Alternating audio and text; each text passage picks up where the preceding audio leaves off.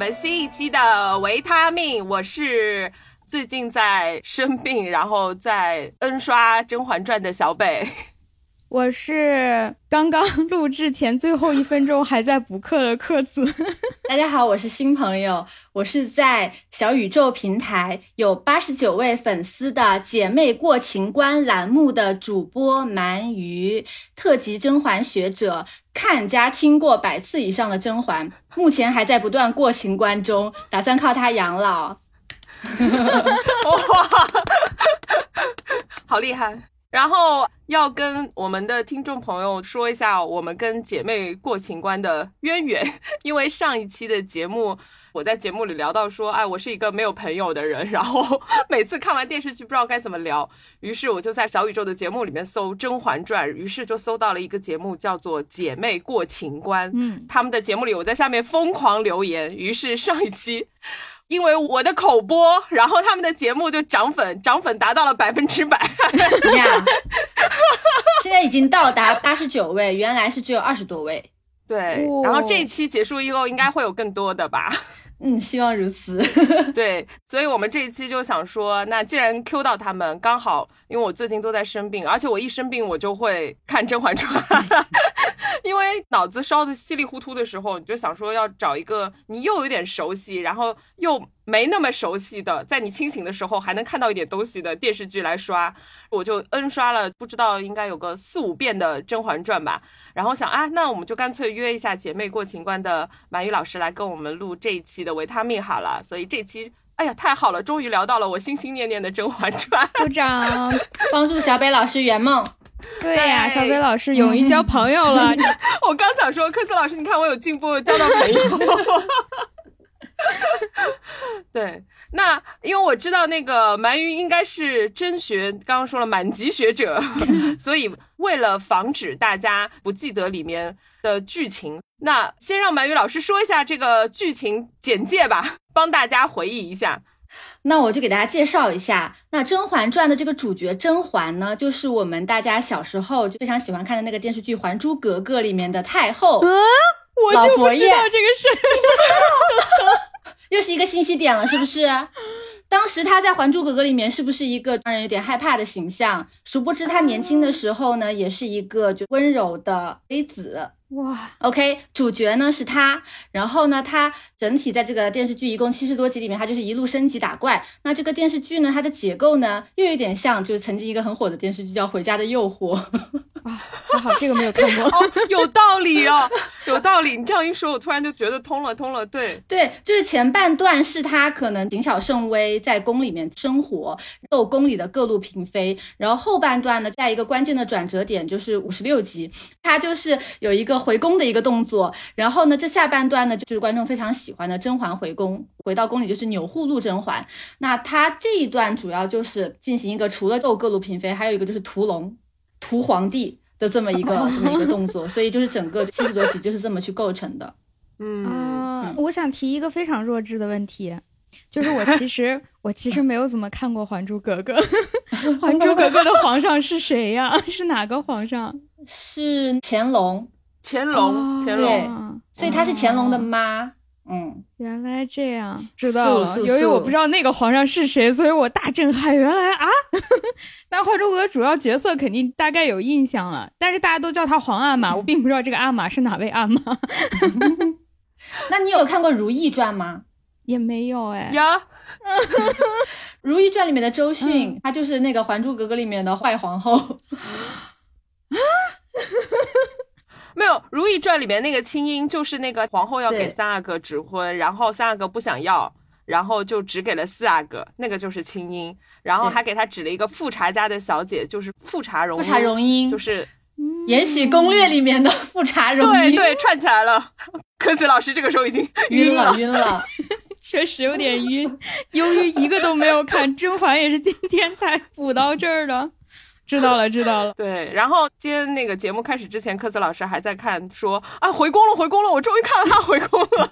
临考试前最后半小时刚刚回宫，然后考前我就紧急看了一下皇上去世。我们刚刚打开视频的时候，皇上刚嗝屁，对，躺在那儿。对，然后我们今天为什么要想到要聊《甄嬛传》？我觉得。甄嬛传》一直是一个我们大家一刷再刷的电视剧吧。而且我觉得你们有没有发现，每一次过年过节回家的时候，家里那个阿姨呀、什么妈妈什么的那个背景音就很喜欢放《甄嬛传》。我每年回家的时候，就是因为在聊天嘛，也不能放一些很吵的电视剧，然后就会放《甄嬛传》，阿姨呀、妈妈在一起就围着《甄嬛传》聊两句，然后突然会聊一聊剧情。我觉得它是一个老少咸宜，然后每次过年过节都可以再去看的一个剧。嗯，那我其实。应该是十多年前的时候，他刚播的时候我有看过，然后之前有跟马宇老师聊，我说其实十几年前我刚看的时候，我的三观大受震撼，因为我发现这什么剧啊，就是到处在给皇帝戴绿帽子，怎么可以？就我刚看的时候觉得哇好可怕，这个电视剧简直神了，当时在我心里它是那种。神剧一般，因为以前的宫廷剧都会说，哎，这个女性要多么的温良隐忍，然后就算皇帝负了你，你也得忍着，还得给他生孩子什么的。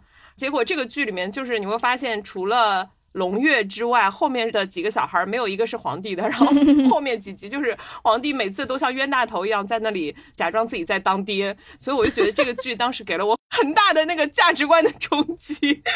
而且关于皇帝绿这里啊，我当时觉得皇帝有个台词特别搞笑，就他有一次就是在那个御花园设宴，然后当时有熹妃，也就是甄嬛，还有就是我们眉庄，还有宁嫔，当时跟他坐在一起。然后呢，那个眉庄那天不是就是正好在那里说皇帝说我怀孕了，怎么怎么样。什么要一碗酸梅汤，然后皇上还在那说，今年后花园的菊花早早就开了，起初还以为是妖异之兆，没想到是主大喜的，啊，这里真的非常的讽刺，皇上好惨。对，这三个嫔妃，一个是主动不能生，宁嫔是主动的，我不要帮你生孩子；一个就是生了两个全都不是他的，还有一个是刚刚被别人当爹的。这三个人都很讨厌他。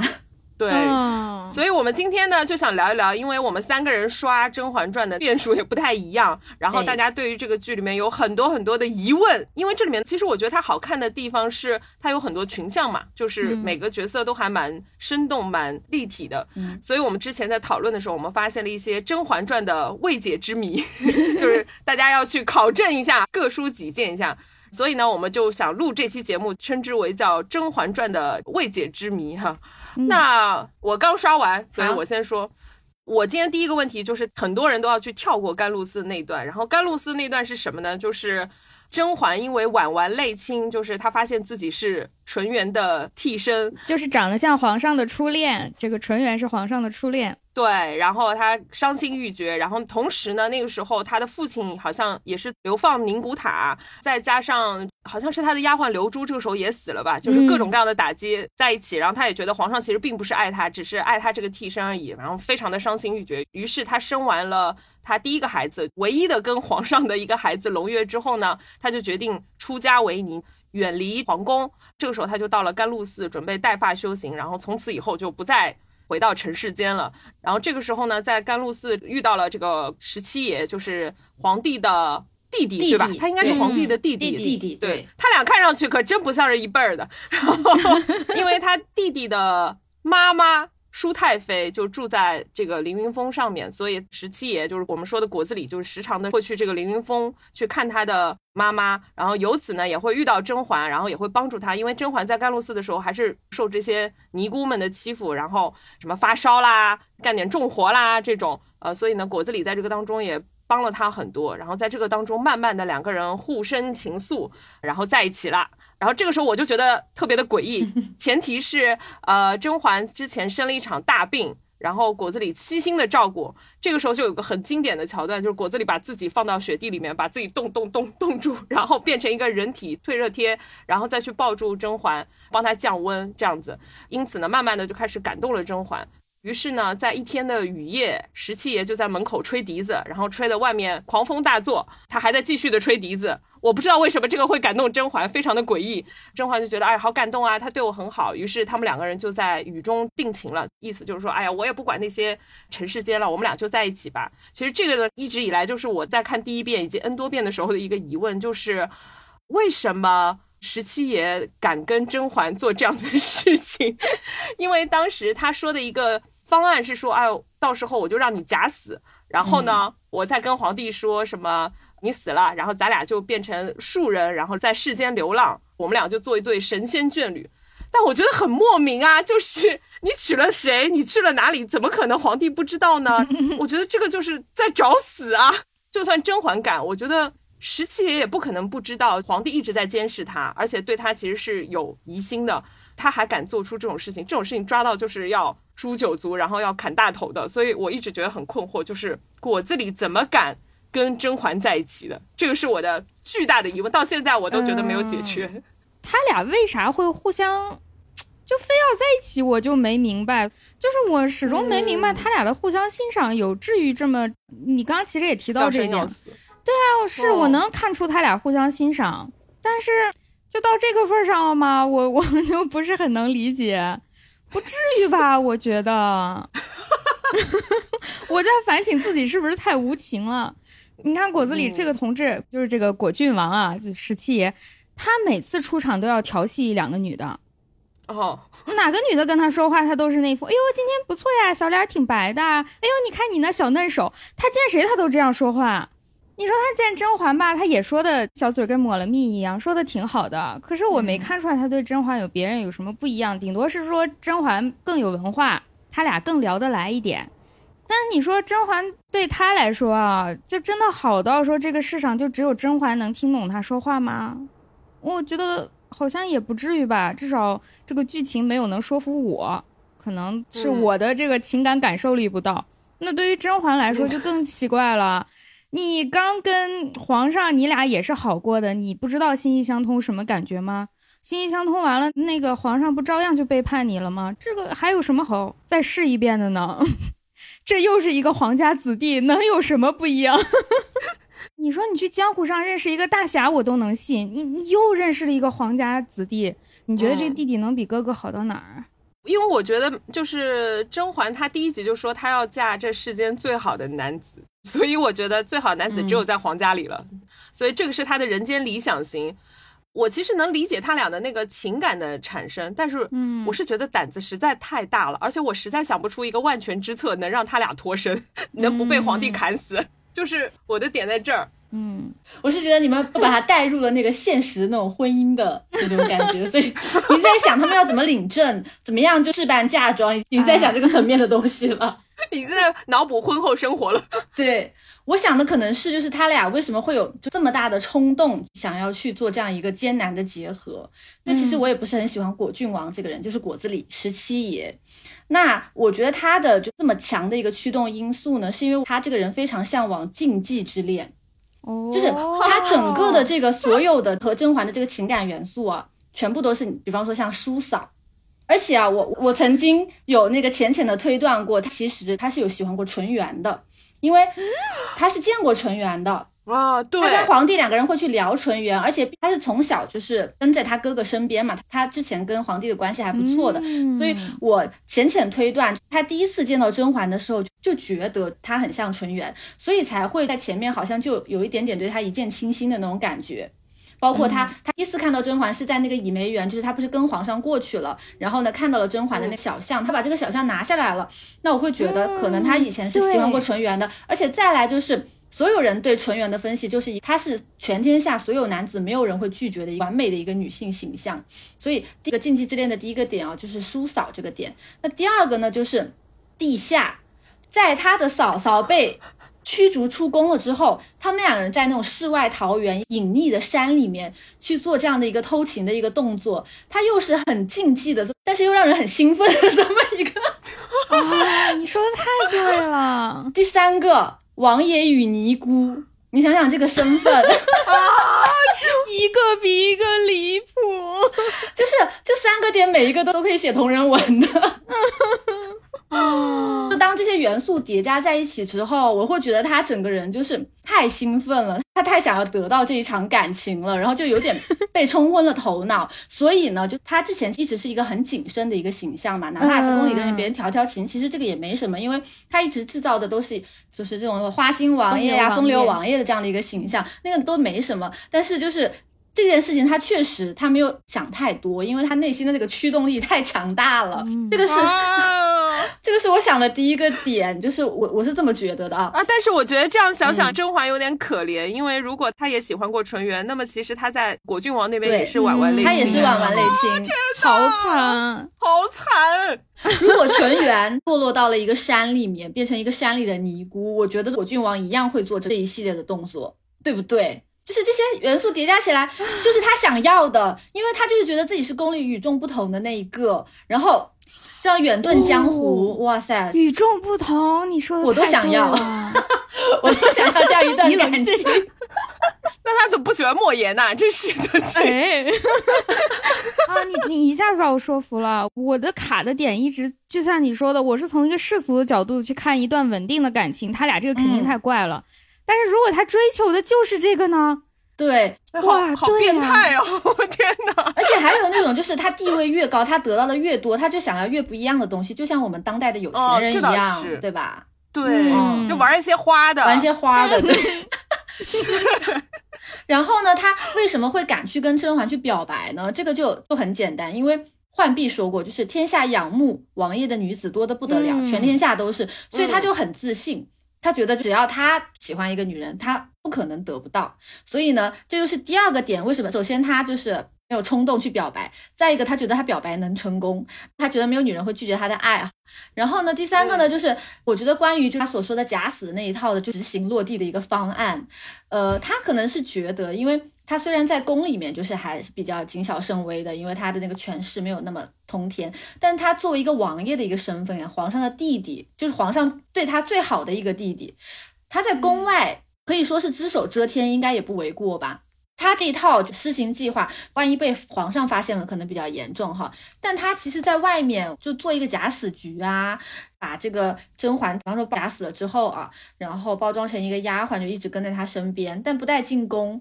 或者说用一些什么样的方法，比方说整日蒙面啊什么之类的，我觉得还是比较好落地的。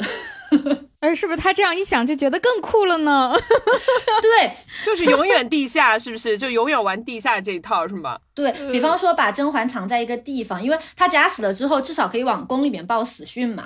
这样的话，这个人对皇上来说就不存在了。那果郡王，因为他可能在全世界他都可以惹桃花，那他就可以把甄嬛放，比方说先放放去山东，然后先去等他，然后他去那边陪他玩一个月，然后甄嬛下个月又去海南，然后他又去陪他玩一个月。那反正他本来就是到处去周游的嘛。哇，这话题好诡异！我觉得在电视剧里，大家还是觉得他是一个纯情人设，但是像你这样一讲，我就突然觉得哇，这个人更不喜欢了，确实不太喜欢他。但是我为了我们节目的效果，我是不是努力了？好努力，太好了！我今天绞尽乳汁了，我。喜欢果郡王的人这会儿已经在评论区大骂特骂了，我给大家道歉。还好还好啦，这样的人也很有魅力，对不对？对对，他有他那种浪子的魅力啊。嗯。哦，我现在对于那个什么野尼姑啊，不是野尼姑，就是那个王爷尼姑，还有叔嫂恋，就是没有办法出来了。我就一直在想，哇，好像有道理。对啊，对啊。然后你们记得吗？就是皇上他就后面在凌云峰去看甄嬛的时候，浣碧就劝甄嬛要打扮一下，但甄嬛她就很懂，嗯，她就说在山里面就是要一素到底，她也是懂这个梗的。皇上和尼姑，她很懂。哇，好的好的，我决定要重新去看一下那个 甘露寺那段，凌云峰那段。好，哎，我第一个问题有一点劲爆哈，然后我的第二个未解之谜就是我们的龙月大魔王，就是我刚刚说到的甄嬛和皇上唯一的这个亲生的血脉就是龙月公主，这个是在剧情的后半段的时候。也就是扳倒皇后的最后一战，嗯，而且那个其实是皇后唯一一次无辜的情况啊，就被扳倒了，对。对，就皇后做了那么多坏事，哎，偏偏这件事情她真没做，结果她就是因为这件事情被扳倒了，对，然后当时呢是因为甄嬛怀孕。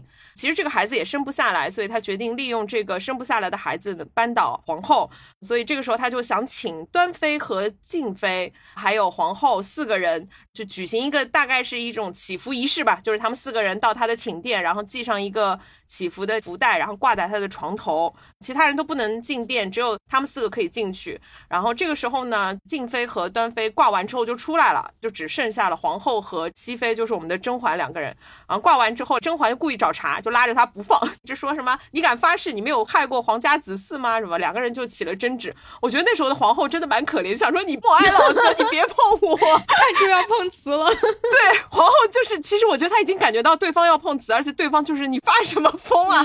因为那个时候皇后其实是刻意避开他的永寿宫，就是怕他碰瓷他，但这次是没办法，被他硬拉住。然后就是被他激怒了，激怒了之后呢，这个时候两个人起了一些争执，皇后就想把他的手摆脱，于是这个时候 上演了一出甄嬛大碰瓷，就是甄嬛突然戏精上身，突然摔倒在地，而且你们去看一下，她的头套都掉了啊，是吗？对，就是她那个旗头其实是一个帽子，然后她撞到那个果盘的时候，她的帽子就掉了。然后就这一幕，甄嬛就说：“哎呀，不行了，就小产了。其实她本来那个胎就保不住的，因为她在进房间之前就喝了滑胎药，对，所以这个时候她要抓紧时间。然后这个时候，胧月就在这个帘子的后面，那时候胧月才六岁，一个小女孩，然后就看到了这一幕。”最后，在这个问责的时候呢，大家就开始吵啊，说我是无辜的呀。然后甄嬛就开始演说你害死了我的孩子啊。皇后就说我真的是无辜的呀。然后这个时候，胧月突然就大哭，说我什么都没看见。我，好会演哦！我的天呐，一个六岁小女孩说我什么都没有看见，我什么都没有看见。然后皇帝就说你说你看见了什么？他就说啊，他推了西娘娘，就这一句话，然后就把皇后给干翻了。然后最好笑，你们再去看他说完他推了西娘娘之后。皇后突然马上就对着静妃说：“是不是你教他的？”然后静妃被他吓个一激灵。静妃是胧月的养母，对吧？我没记错。对对对，小妈。因为皇后反应非常快，她就一下想到肯定是有人教她，她就马上回头对静妃说：“是不是你教她的？”然后静妃当时没想到皇后会突然转头骂她，所以整个人就是吓到一哆嗦，说没有没有什么的。然后皇帝就说：“她才六岁，她会说谎吗？”就意思是说六岁的孩子怎么可能会说谎诬陷你？这是个名台词。嗯，对对对，所以我们才说龙月大魔王就是六岁的他一举干翻了皇后，而且他学会了说谎，说了一个弥天大谎。嗯，剧情里面其实我当时看的时候和后来看的时候都没有找到蛛丝马迹，说为什么龙月会说这么大的一个谎，是谁教他的？还是说他真的天赋异禀？因为是甄嬛的孩子，所以智商情商 双双在线，然后六岁的时候就懂宫斗了。对，所以这也是我的一个未解之谜。我又要开始说出一些幼稚的错误答案。哎，我先预告一下，这个其实是有标准答案的，可能是你没发现。真的？对啊，真的吗？呀呀，这科子压力就更大了。说还有标准答案，那我就不能瞎扯了。其实这样我就没有什么压力了。我就我的感觉和皇后是一样的。那就是静妃教的呀，我就想静妃是不是日常就跟胧月说啦，说是你妈妈其实是甄嬛，就这个剧情，像我这种偶然看两眼的人大概都知道，就这孩子其实是甄嬛生的。然后由于他那个时候和皇上吵翻了，所以他接到了我们前面说的他出家了那一段，所以这个孩子就留在宫里了，由静妃来养。静妃人很好。我猜是不是静妃会悄悄跟这个小女孩从小就说说，其实你的亲生妈妈是甄嬛。看到甄嬛回宫了以后，就说：“哎呀，那个是你妈妈，你要对她好，她不管说啥，你都要说对。”我是这么想，就还得是静妃教呗。哇，老师在点头。哦，你猜的怎么这么正确？老师有种蒙对了的感觉。真的，我全选 C。你好聪明哦，真的是这样，是这样。真的吗？对，但我完全是猜的，你都猜到了，皇上没猜到。嗯，哎，但是，但是我有一个问题，因为我看到的一个细节是，静妃跟他说，你要保护你的新娘娘，对对对，不要被那个皇额娘欺负欺负了。嗯，但这个是一个非常笼统的指令，一个小朋友怎么可以在那样的环境下，他怎么判断出来那件事情是在保护新娘娘？你是觉得那句话太具体了，不像他自己能想出来的？对对对，就是谁推了谁这件事情，实在这个六岁小孩从一个非常。笼统的一个指令能细化到这件事情上，还能精准的说是他推了他，而且这是一句大谎话，那我觉得这个太牛了。嗯，确实。那我总结一下各位的观点，首先最浅的肯定是静妃她持续给胧月洗脑嘛，因为静妃被熹妃党。就是我们的西非的那个人，简称为西非党，收编之后，他这就成为西非党的编制了。他就一直有持续的给就是龙月洗脑，说那个什么你新娘娘越得宠，越是有人要害她。然后那个龙月就说此话额娘说过多回，我都记住了。就是他其实一直在跟他讲这些事情。那有没有可能他平常跟他讲的时候，就在模拟一些实际的环境？就好像情景再现。啊，这个是我乱讲的，乱开脑洞的。我觉得应该不会，就先教他一些概念，然后呢，再来呢，大家不要忘了，龙月可是甄嬛的小孩，甄嬛是一个很聪明的一个人，对不对？而且对对，他太还有四大爷，他是龙月和四大爷的小孩。哦。四大爷是什么人物啊？九子夺嫡中胜出的那一颗，对不对？然后他俩的小孩就就是会悟性很强，天赋异禀。其实胧月她是有两次大救甄嬛，除了这一次就是皇额娘推了熹娘娘，还有第二次就是甄嬛她因为魔格的事情，她不是被囚禁起来嘛？然后静妃就带着胧月到皇上面前去。其实那个时候，皇上是对甄嬛有一点动了杀心的，那是他第一次对他动杀心。然后呢，静妃带着胧月去皇上面前，胧月就讲了一大通，说什么君子有三乐，作于天府，不作于人，什么一乐也，然后什么什么各种各种，然后反正三乐他讲的就是要孝顺嘛，就是对额娘孝顺，对弟妹这样好。所以呢，他就由此就推出，就是他然后去孝顺额娘啊什么什么的，然后就让皇上产生了怜悯之心。一个是觉得啊，我和甄嬛的女儿怎么这么可爱，这么聪明，就由此就觉得啊，原来甄嬛是一个很棒的人，我要把她放出来。那一次他把她放出来，真的是还蛮突然的，就连甄嬛自己都没有想到他会把她放出来，不然的话她真死了，也没有后面她可以活到《还珠格格》里面去。变成老佛爷。第三点呢，我是觉得哈，这件事情侧面印证了，就胧月或者说是公主，他们在宫里面的生存环境没有那么单纯，因为他们从小就在宫里面耳濡目染那些宫斗，那不像三阿哥，三阿哥他每天就只要读书就可以了，他就很蠢，他就很单纯，啊，长高，长高，长高，三阿哥又长高了，但是不长脑子，对，没有长脑子，对，所以就是。公主嘛，包括像温宜呀什么的，我都会觉得他们可能长大了之后都是人精哎，因为他们小时候都是跟这些女人天天混在一起，会稍微可能懂得多一点吧。那再来，这个是我的观点哈。然后我今天跟我们姐妹郭情关的另一位主播就聊了一下这个问题，然后他给了一个很奇葩的一个角度，哦，听听。他说其实龙月没没有撒谎，只是他站的机位，就是机位不是有那个借位吗？龙月站的机位，她就是皇后娘娘推了熹娘娘。对，对我以前也想过这件事情，因为我没有办法把小朋友想的那么的心机深沉，嗯，所以我觉得他看到的可能就是最后一幕，就是甄嬛摔倒，头套摔掉。嗯，但是皇后是站着的，那只能是皇后推熹娘娘啊。对，或者是其实他们两个人是有碰撞的，他看到的那个角度正好是就谁推了谁这样子。嗯，那就是甄嬛运气好，纯纯的运气好了。对，我觉得这个大魔王真是大助攻，也有可能，因为有时候，比方说幼儿园小朋友打架呀什么，他们也会说，哎呀，谁推了谁，但其实也未必是，小朋友就那么一说，他就能那样看到的，可能。哦，有道理，就是他也分不清楚谁推谁，但只看到有一个人倒下去了，嗯。嗯，肯定是那个站着的人推倒下去的那个人。对，不过我个人还是更倾向于龙月他是在撒谎，因为他确实从很多细节都表明他是一个非常聪明的小孩，包括摩格来的就是宴饮的那一次，他不是解了那个九连玉环吗？对，就是对，我觉得剧里对他的这种机敏交代这么多，其实也是在为这些剧情做铺垫。哇塞！哇，你这两个问题好厉害。对，男人也没有那么简单，然后小朋友也没有那么简单。嘶嘶嘶嘶嘶嘶嘶嘶。每个人都很复杂。对，这就是他好看之处。嗯，哎，那我两个问题结束了。哦，那是不是该我了？差生要提问了。我的第一个问题呢，就是温太医是真的喜欢沈眉庄吗？什么时候开始的？这个背景就是。温太医其实是主角甄嬛的青梅竹马，嗯，他是个太医，如他的名字，一个年轻英俊的太医。虽然我不是觉得他很英俊啊，对不起，就是这么设定的。嗯，他其实从小就暗恋甄嬛，但是很不幸，甄嬛被皇上选中了，做了皇上的女人，所以他就想啊，那我要默默守候。在他默默守候的过程中呢，甄嬛的闺蜜沈眉庄。就把这位年轻的太医给看上了啊，一个非常朴素的常见的剧情。看上之后呢，中间的一一系列剧情我就不详细讲了吧，有点太长了。我觉得看过的人肯定知道。总之就是沈眉庄很惨的要去世了，在这个时候，他最后跟这位英俊太医说：“那我死之前还想问一个问题，就是你对我也挺好的。”我知道你喜欢的是我的闺蜜甄嬛，但是你有没有一点点喜欢我呢？我当时觉得，哎呀，别问啊，为什么你问出来就是伤感情？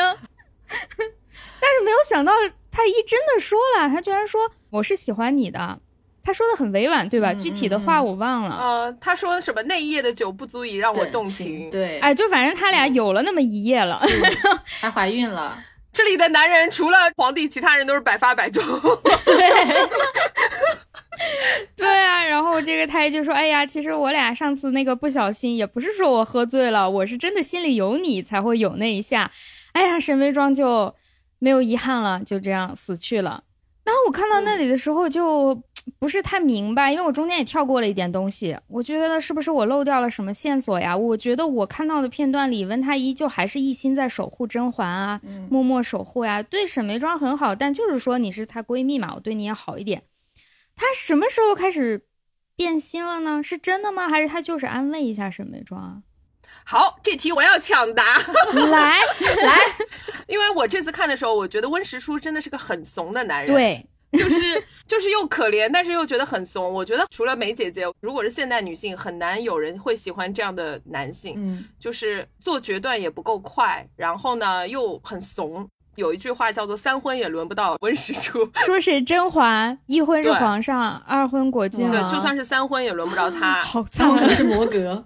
对，我觉得甄嬛宁可选摩格，因为我觉得甄嬛到最后她需要的是权力的自保，而已经不再是那种平平淡淡的生活了。因为她知道她自己肩负的不光是自己，还有她家族，嗯，还有她的仇人。嗯，当时她有跟温实初说嘛，就是在凌云峰的时候，温实初说听到果郡王回不来了，啊，温实初也够坏的，自己跑去跟那个甄嬛说果郡王不会再回来了，你跟我在一起吧，我会照顾你的什么的。然后甄嬛就说，我不会跟你在一起的，说这种话。动了我的胎气之类的，就是我觉得他最大的问题是怂，就是虽然他是那种守护型的，就是一辈子都在守护甄嬛，但是我觉得他到后面的守护已经变成了一种习惯，就是啊，甄嬛出事了，那我去照顾她一下；甄嬛让我照顾沈眉庄，那我就照顾一下梅姐姐。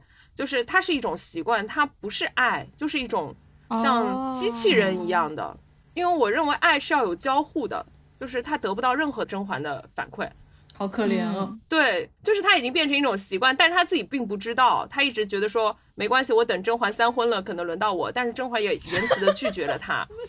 对对，而且我觉得他喜欢梅姐姐的，也不能说喜欢梅姐姐，就稍微有一点点动摇的时候，就是他在三婚轮不到他的时候，眉庄好像有大骂了他一通。那个我看到了哦，对。就是我觉得眉庄是一个超级清醒的人，虽然我早年我看她的时候，我也觉得哇，这女的好猛哦，敢跟太医在一起，还让皇帝接盘。对我刚看完，哎呀，太好了，火热的。我来复述一下，就是他知道了甄嬛跟那个果郡王在一起啦，然后又回身又跟皇上在一起啦之类之类的，他就觉得啊，我在旁边一直在等你啊，你怎么从来也不选我呢？这么好几个路口你也不往我这儿走，然后就就快哭哭啼啼了。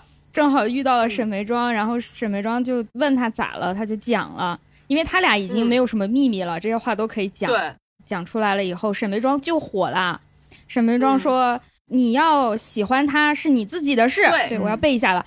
你要放得下就放下，你要放不下你就喜欢，你管他做什么呢？然后温世初就愣了。你是觉得他愣的那一下，其实他心就动了，是吗？就是有一句俗话叫做“怂男爱女王”，就是你不觉得那个时候的梅姐姐很飒吗？就是那这么说，我跟我老公好像是这样的。对，梅姐姐那一下应该是在说她自己，因为她自己喜欢的是这个温太医嘛，她就表示那我喜欢你是我的事儿，我也不会去嫉妒我的闺蜜甄嬛，我也不会去抢你，但是我就我就喜欢你啦，就是这样。对梅姐姐最大的魅力是很飒，然后坦坦荡荡，然后又很直率，很爱，而且她有什么就说什么。包括她有一段时间还嫉妒甄嬛，她也说的，她说啊，你有温太医的爱慕，爱慕又有皇帝的宠爱，就是她也会说出来说我什么都没有。她就说过那一次，她已经很好了。但是我觉得她能把这个东西说出来，比那个安小鸟黑暗中爬行 要好多了。我觉得她这种坦坦荡荡的个性，一下子就把温太医给镇住。所以我觉得是那个时候，我记得温太医是有说什么，没想到平时端庄的，就骂起人来就是，对对对，夸了一句，对，夸了一句，而且是平时他不太会说这种话的。这句话其实是有一点点出格的，嗯，因为你在对一个妃子评头论足了，太医平时都得跪着把脉的人，对，这个时候他们是平等的，并不是妃子和太医的关系，而是已经到了平等甚至是朋友的关系才会这样评价的，对。而且那个时候，我觉得甄嬛对于温实初来说也和以前不一样了，因为甄嬛以前在温实初的心中还是一个比较温婉、天真。我刚刚说了，想要那种很日常生活的状态的甄嬛，但是回宫后的甄嬛已经不想要这些了，她要的就是杀伐果断。嗯，我就要我的权利。所以这个时候，其实我觉得甄嬛对于温实初也没有什么魅力的，反而是梅姐姐这种压制她的这种个性，对那个温实初是有魅力、有吸引力的。然后后面就是。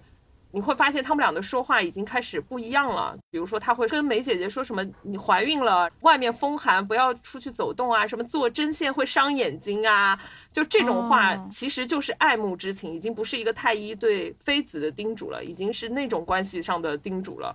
所以我觉得在那个时候，他其实已经有一点喜欢沈眉庄，但是我觉得他自己不是那么知道。就不是那么确定，已经他没有果郡王玩的那么野，玩的那么花，他不敢。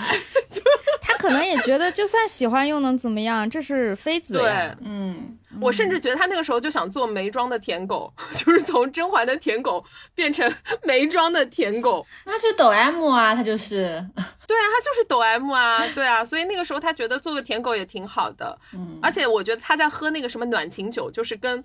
沈眉庄的时候有一个镜头是他第一口闻了那个酒，我觉得他是知道里面有那个催情的药的。对对，他那个镜头很明显，就是他先闻了一下，然后最后一饮而尽。我觉得他就是知道啊，就是 就是寂寞了，骚了，那一夜想骚了，他也勇敢一下。嗯，对啊。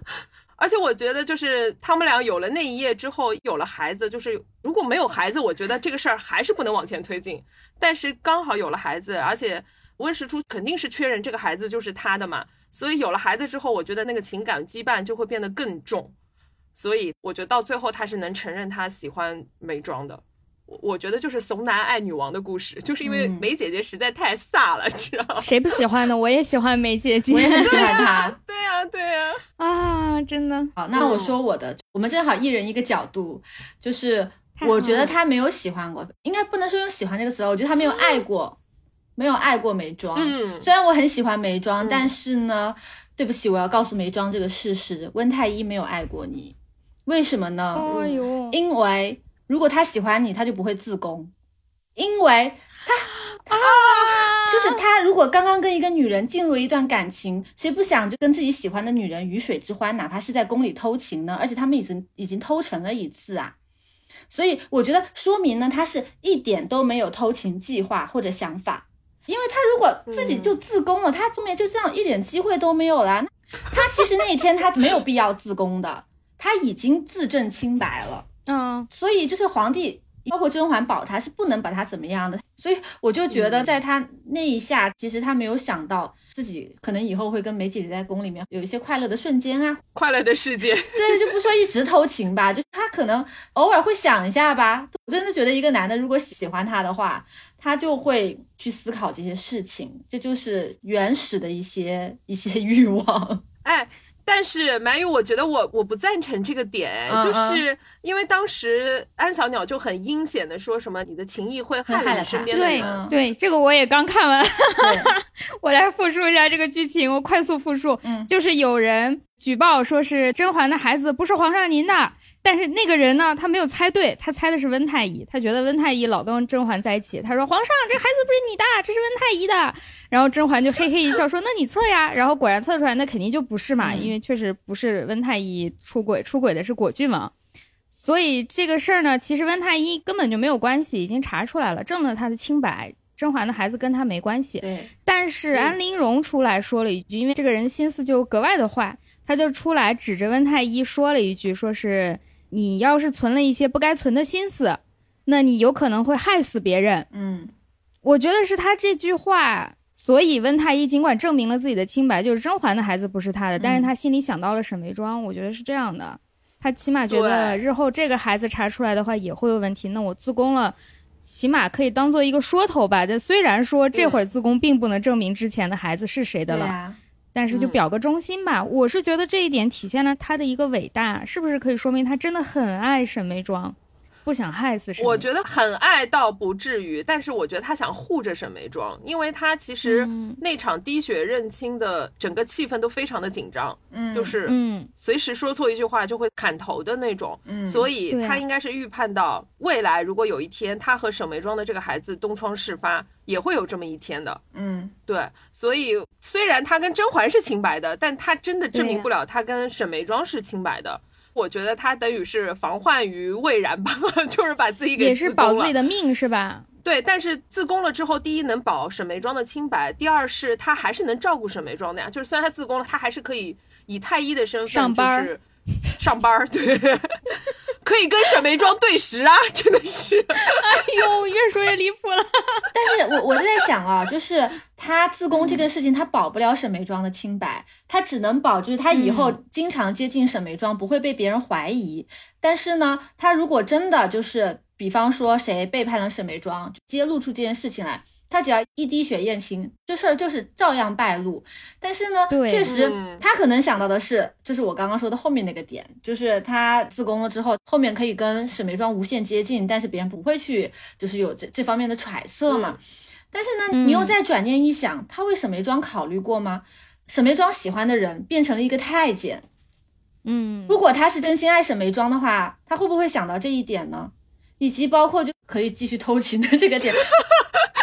于老师真的很在意继续偷情这个点，就是你觉得他确实还是挺喜欢沈眉庄，对他挺好，愿意护着他，但是并没有那么强的男女之间的感情。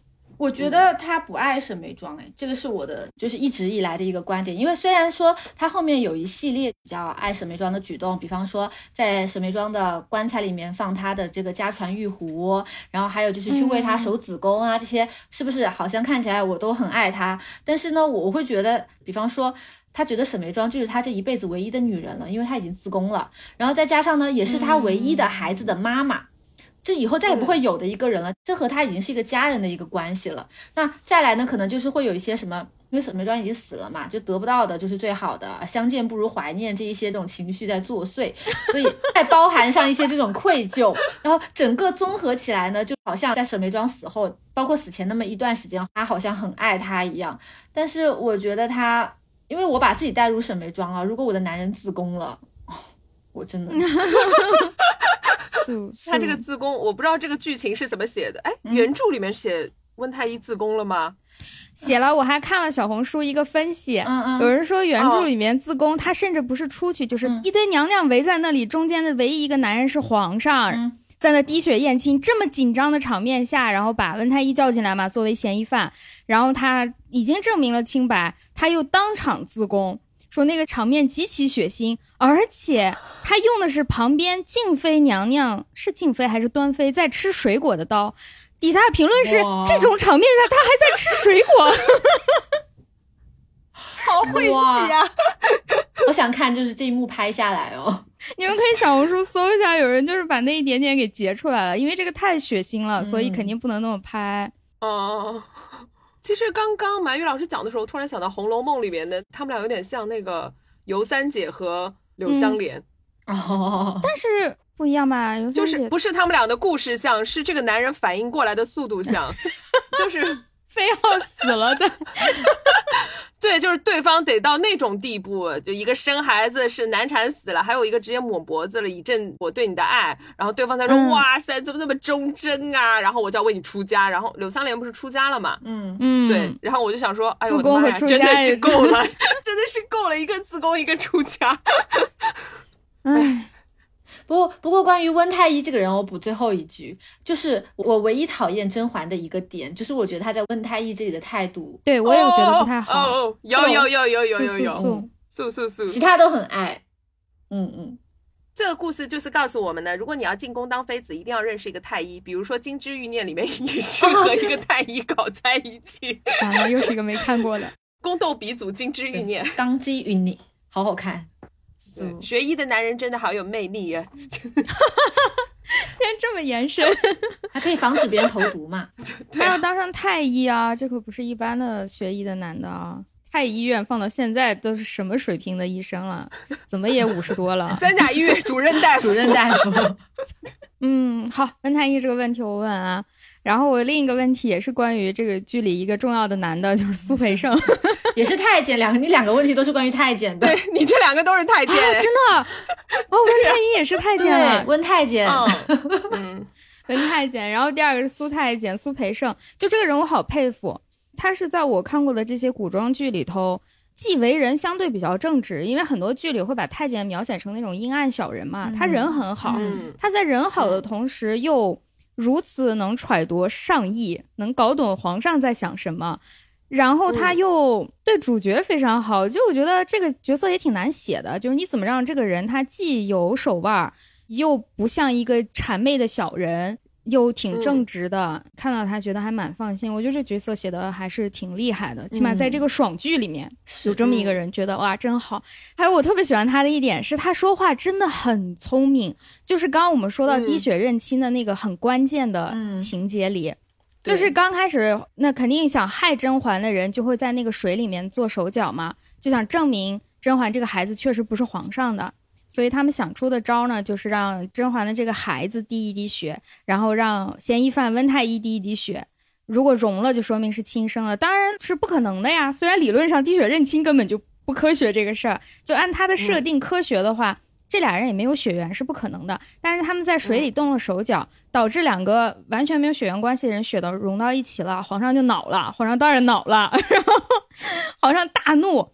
大怒的这个当下，甄嬛就反应过来了，因为他内心知道绝对不可能，所以他一点不心虚，他就琢磨是肯定是水的问题，他反身就把苏培盛，就我们说这个太监拉过来，滴了一滴血，结果苏培盛的血也融了，他又让自己的宫女儿贴身的这个锦汐姑姑也滴了一滴血，也融了。这个时候虽然已经完全证明了他是清白的，但是当时那个场面特别僵硬。他喊了半天，说：“皇上，你来看呀，我是清白的，所有人的血都可以融，这个水有问题。”但是皇上那会儿，我明显感觉他有点挂不住，因为他他刚才龙颜大怒，还扇了那个甄嬛一巴掌，然后满屋子发疯。他刚发完疯呀，他还是个 皇上，到处打人，对，到处打人，在屋里踢踢踹踹的。我当时带入了皇上，我就觉得。哎呀，这个时候我怎么过去啊？怎么承认我错了呀？我好尴尬。这时候苏培盛好聪明，苏培盛他出来说了一句：“他是太监嘛。”他说：“奴才没有生育能力。”那锦汐姑姑和温太医怎么会是奴才的孩子呢？我当时真是站起来拍案叫绝啊！苏培盛，你真是个人才。我本来脑子里的预计是苏培盛会说奴才没有生育能力，这个孩子怎么会是奴才的呢？这是我的思路，而且我觉得这是一般人的思路，对吧？因为这场滴血验亲的主角是这个孩子到底是谁的？嗯，那其他人血融进去要验的都是跟这个孩子有没有关系？但是苏培盛这个人才竟然说温太医和锦汐姑姑怎么会是我的孩子呢？他完全没提验的那个龙子的身份，没提这个小孩儿。而且他说这句话过于荒谬，在场所有人都笑了。是，哇，那一下皇上就说：“哎呀，哇，真的，苏培盛，我别的情节，反正他聪明的次数太多了。这一次就是让我觉得拍案叫绝，这个人怎么能在如此紧张的场面下还能说段子 啊？这个段子而且如此的精妙，把这里所有的尴尬都化解了，还让皇上笑了，还给了皇上一个台阶。”哇，这么厉害一个人，那么请问他为什么从头到尾都在帮甄嬛啊？甄嬛有的时候其实跟皇帝是作对的，有时候是顺着皇帝的，有的时候他俩其实利益是相悖的，甚至是完全闹翻了。那苏培盛按照他的设定，他应该是一个对皇上很忠心的人，这是一定的。嗯，他怎么能在从头到尾对皇帝忠心的情况下，又从头到尾的非常帮甄嬛呢？他到底怎么想的呀？他心中的这个。利益到底是什么呢？甚至他最后还帮甄嬛屠了龙。对 对呀，加入了甄嬛战队。是的，我其实有点疑惑，我不觉得他是一个对皇上不忠心的人，就是至少不是一开始就是一个坚定小人，背着要害皇上，他不是那种人。那他他怎么看出了甄嬛有女主光环，我就要站这一队呢？他怎么想的呀？我之前有想过，如果我要是穿越到《甄嬛传》里面要嫁的男人，应该就是 苏培盛。你要你要跟他做对食吗？啊，我可以，怪不得你刚刚不支持我那个偷情论的观点，原来你根本就不需要。你想要跟他对食？没有啊，你你不觉得他真的很好吗？就是他自从跟景熙确定了对视关系以后，就我看到一个弹幕，快把我给笑死了。就是那个时候，为了帮助甄嬛。回宫，然后会去看甄嬛和景熙，然后最后走之前不是还给景熙一包银子吗？说这包银子你留着，对，然后下次什么我再给你挑几匹料子，你这衣服都是以前的样式了。然后我看到一个很绝的弹幕说，你看连太监都知道给老婆钱，然后那条弹幕疯狂有人点赞 他人确实很好，嗯，就是我觉得他。除了不能生育之外，其他应该在男女关系上，我觉得他真的是蛮完美的。我觉得他对景熙是真的很好，甚至于愿意牺牲自己，然后就是他那个时候在慎刑司被拷打都不愿意。供出锦溪啊什么？我觉得这男人很完美啊，很好，给你钱还保你护你，对吧？谁欺负你他就灭谁。然后就算你对他稍微不好，他明知道锦溪其实刚开始在利用他，他也甘之如饴。然后甚至为了保全，就是说如果你不愿意，咱们还是分了吧什么的，处处都在为锦溪着想啊。这男人不好吗？我觉得他很好啊。你这么一说，确实我有我有被你说服。如果穿越过去，我也要就是主动加他的微信。然后跟他结为对食，对，我觉得对食很好，就大家一起吃吃饭、聊聊天，多好，真是，还会说笑话，逗你开心，还在宫外还有很多宅子，对，还有很多宅子，哇哦，是不是不错，鸽子老师？形容了半天，把一个太监说的如此之好。那我们来回答一下柯子老师那个问题。嗯，我们其实在这个录制之前，我们不是提前把这个问题我们大家抛出来，就自己悟一悟嘛。那关于这个问题，其实我是撰写的最多的，我有写六大点。所以我觉得这就是《甄嬛传》之精妙所在哈，它就是连一个配角啊，他的整个的这个心路历程，包括他所有的动机，他的支撑点都都非常的就丰满。所以我我就是在我自己写的时候，我都是再次对《甄嬛传》拍案叫绝，好剧。推荐，那所以呢，就关于这个问题啊，苏培盛为啥一直帮着甄嬛？那第一点呢，就是苏培盛这个人的行为准则是什么？只要能讨皇上的好，他都帮。这句话是出自槿汐的口。就有一次，他跟苏培盛两个人在那聊天，然后那个苏培盛说：“哎，我这次可是帮了娘娘的大忙啊。”然后锦旗正在那说：“得了吧，你只要能讨皇上的好，你都帮。”所以这个是这个人的个行为准则。那第二个呢，就是甄嬛她像纯元这件事情，苏培盛他肯定是一早他就知道的，因为他是见过纯元的，他是伺候了皇上几十年的老太监。这句话出自华妃，所以当他第一眼看到，每句话都有引用，对，就是 就是当他第一眼看到甄嬛的时候呢，他就知道他肯定不是池中之物，所以他心中就奠定了这个基调，这个人是我可以帮的。皇上一定会喜欢他。那在接下来呢，就是甄嬛真的得宠了之后啊，叫果不其然，就苏培盛推断的是正确的。那甄嬛的待人接物呢，她是对苏培盛是那种很尊重的那种，那不像那个反面教材是于答应，于答应他对太监们都非常的不客气，就是对他们很凶，还要让他们带着血去剥那个核桃啊什么之类的。那嗯，再加之甄嬛她确实步步高升，她晋升的很快。贵人啊，到嫔啊，到妃呀，所以就这个阶段，苏培盛没有理由不帮她。但在这个阶段，就是甄嬛出宫之前的这些阶段，他对甄嬛都是小帮，他没有大帮过。他还没有你们说的那种，他和皇上反目了之后，他还帮他。前面是没有这部分的内容出现的，他全部都是顺着皇上的意思，对一些小帮。那。到了后面就开始进入转折点了，就是凌云峰那个时候，那锦溪在这里就是一个很关键的一个人物，就是这次的回宫，苏培盛的出手主要是靠锦溪的一个交换，因为他已经垂涎锦溪很多年了，再加上除了锦汐的这个人之外呢，还包括了苏培盛对甄嬛回宫的一个可能性的一个推测，他认为是机会是很大的，所以他觉得这件事情他帮了，他可以得到锦溪，那他如果没有帮成的话，他自己也不亏呀。对吧？那皇上不来就不来嘛，那对他来说他又不损失什么，所以他决定他帮这一回，赌一把或者是怎么样。那在回宫之后呢，有一个更大的一个转折点，是让苏培盛几乎要加入甄嬛战队了，但这个时候还没有那么彻底啊，就是甄嬛她竭尽所能的把锦汐和他两个人从慎刑司捞出来。他俩不是有一次因为那个对食的事情被皇后就是抓住把柄，然后打入慎刑司嘛？那其实那个时候。皇上他其实是没有捞他的，皇上完全没有保他。皇上说皇后说的有道理。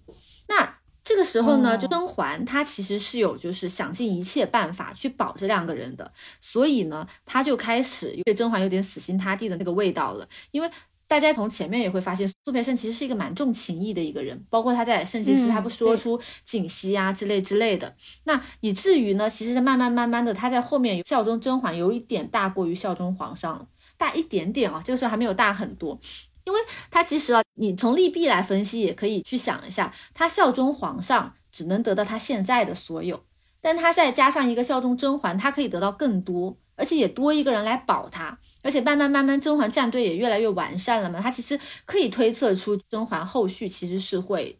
当上太后或者是怎么样的，所以以至于啊，后面他其实已经完全知道甄嬛绿了皇上，双生子也是十七爷的，但这些事情其实他都也不会去把它说出来或者怎么样，因为到了最后那个时间节点，他已经知道了，就最后是甄嬛就是赢家，所以他去保他是没有任何问题的，所以他其实是一步一步一步慢慢的向甄嬛去靠近的这样的一个角色，嗯嗯嗯。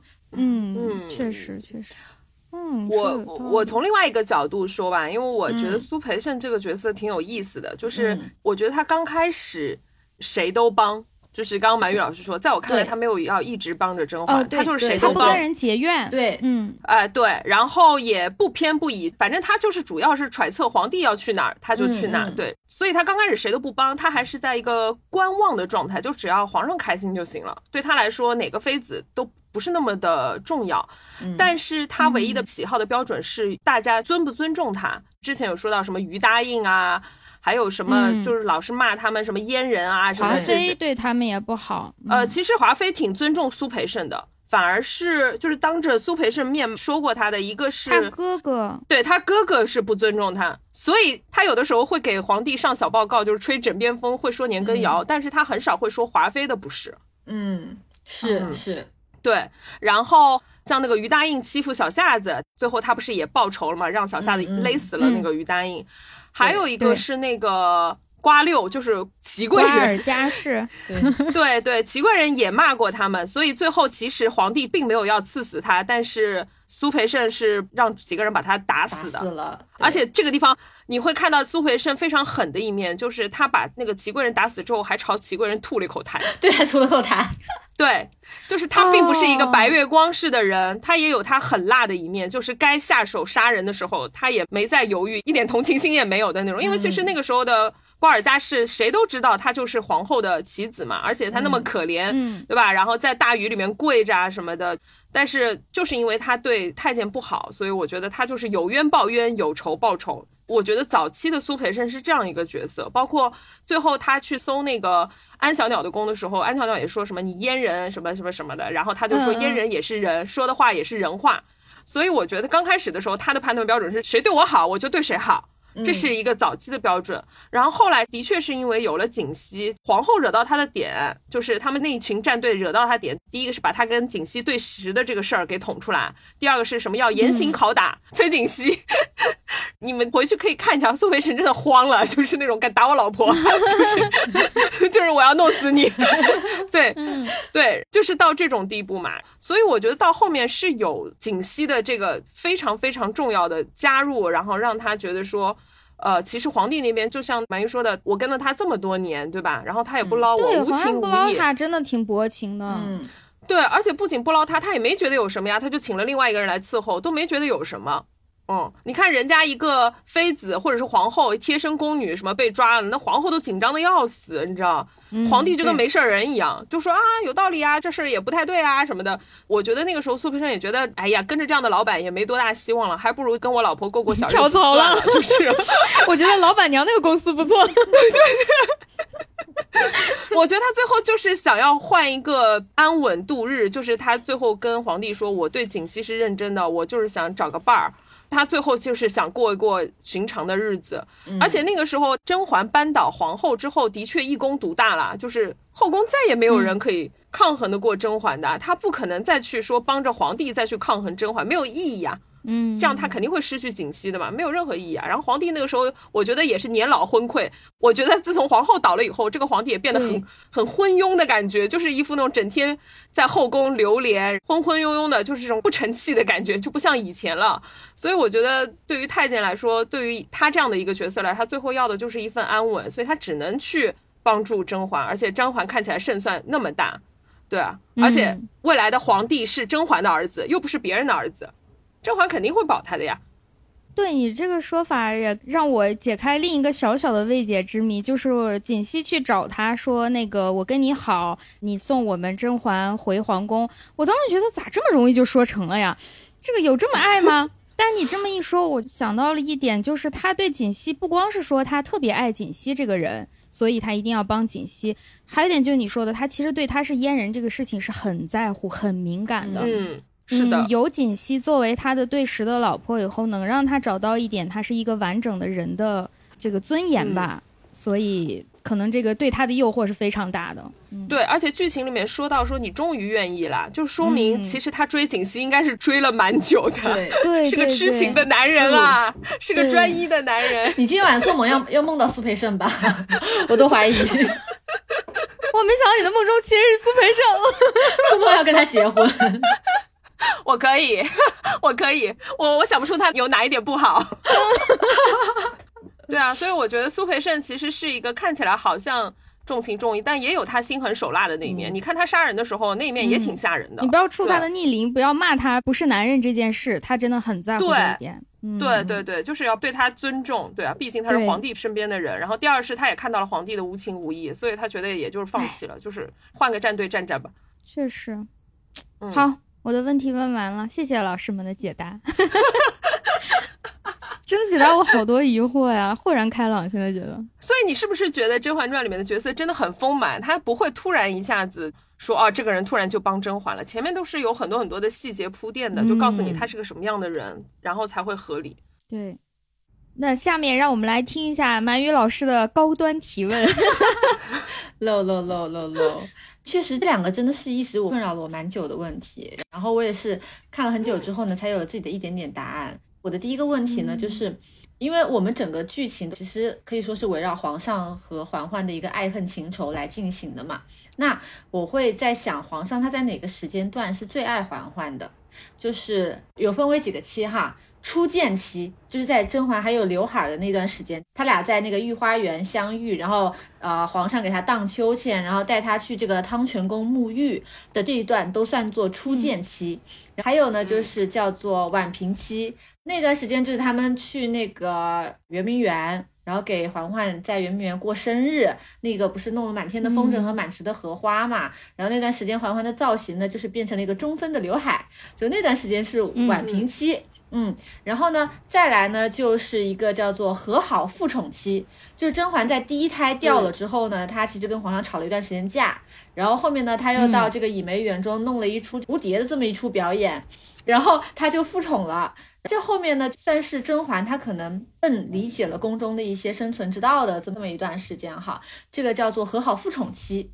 然后后面呢，就是这个甄嬛回宫期，她变成钮祜禄甄嬛，然后以及后面的就是末期，她跟皇上其实还蛮多这种纠葛，蛮多就是不好的这些事情发生的，就是末期。那啊，你们觉得她哪个时间段是最爱，或者相对更爱嬛嬛一些吧？要说皇上最爱甄嬛。我觉得就是婉嫔期吧，就是他俩初见的那个时候，就是互有好感。嗯，那时候肯定是有感情的，这个能感觉到。但是更像就是两个互有好感的人，比方说 date 的那种阶段。嗯嗯，你俩觉得，嗯，这个人好像还行。嗯，而且皇上那时候是有很多女人的选择的，这个又和我们现在说的谈对象不是一码事儿了。所以他就是觉得甄嬛是其中一个让他感到有兴趣的女人，而甄嬛也觉得，哎，好像跟我。包办婚姻的这个丈夫不是那么的差，哎，还有点意思。到晚平期是，我觉得这两个人互相之间感情特别深了，嗯，觉得我们确实心意相通。我觉得你确实很漂亮、很聪明，你也觉得我确实是懂你的这个夫君。反正他俩互相特别认可，在晚平期，我是这样感觉的。到和好复宠期呢，他俩确实也配合的特别好。但是我总感觉甄嬛那个时候已经不是太爱皇上了，而皇上对她的也不是一个纯粹的感情，那个时候他俩更像一个战友，就是皇上急需在前朝打掉年羹尧，对，然后甄嬛她急需在后宫打掉年世兰，这个兄妹两人，她和皇上那个时候的利益是绝对统一的，而且在那个时期，她其实认识到了皇上对她纵使有感情也是很淡的。也是在无数女人当中觉得他也还不错的那一点感情而已，而不是他想要的等价交换的真感情。他渐渐认清这个事儿之后，在这个阶段他表现的很好，是有很大一部分他把当嫔妃这个事儿当一个班儿来上，而且在上这个班儿的阶段里，他发现自己的业务能力还不错，得到了老板的赏识，并且呢，在和老板同时攻坚一个大项目，在这个期间两人配合的很好。所以他们之间的那种互相对视一笑，在我看来是像同事之间的对视一笑，而不是男女之间。他们是有感情基础在的，但是更多的是两个人对互相业务能力的认可。就是你也这么想，不错，咱接下来就这么干。他俩那一段让我是有这个感觉，虽然搭档的很好，创业伙伴嘛，创业 伙伴真的对，而且这个项目很难，他俩必须携手。搭配好才能把前后两边的事情都顾好，把这个项目给做下来。所以他们会接下来又吵翻，我也不意外，因为这个项目做完了。哦，嗯，接下来他的利益就不那么统一了，而这个时候又没有感情去维系，嗯，互相都认清了我们之间的感情不是那么单纯的，感情也没了，利益又不统一了，就是他俩会吵翻，我觉得是特别正常的事情。到后面就更没有什么真感情可言了。皇上在迎她回宫，很大程度就是因为有了孩子。如果没有孩子的话，皇上顶多就是跟果郡王一样，来看看尼姑，感受一下就算了，应该不会再邀请她回宫了。我是这样感觉的，我我的粗浅感觉是这样。嗯，哎，我我跟科子老师有一点不一样。嗯，对。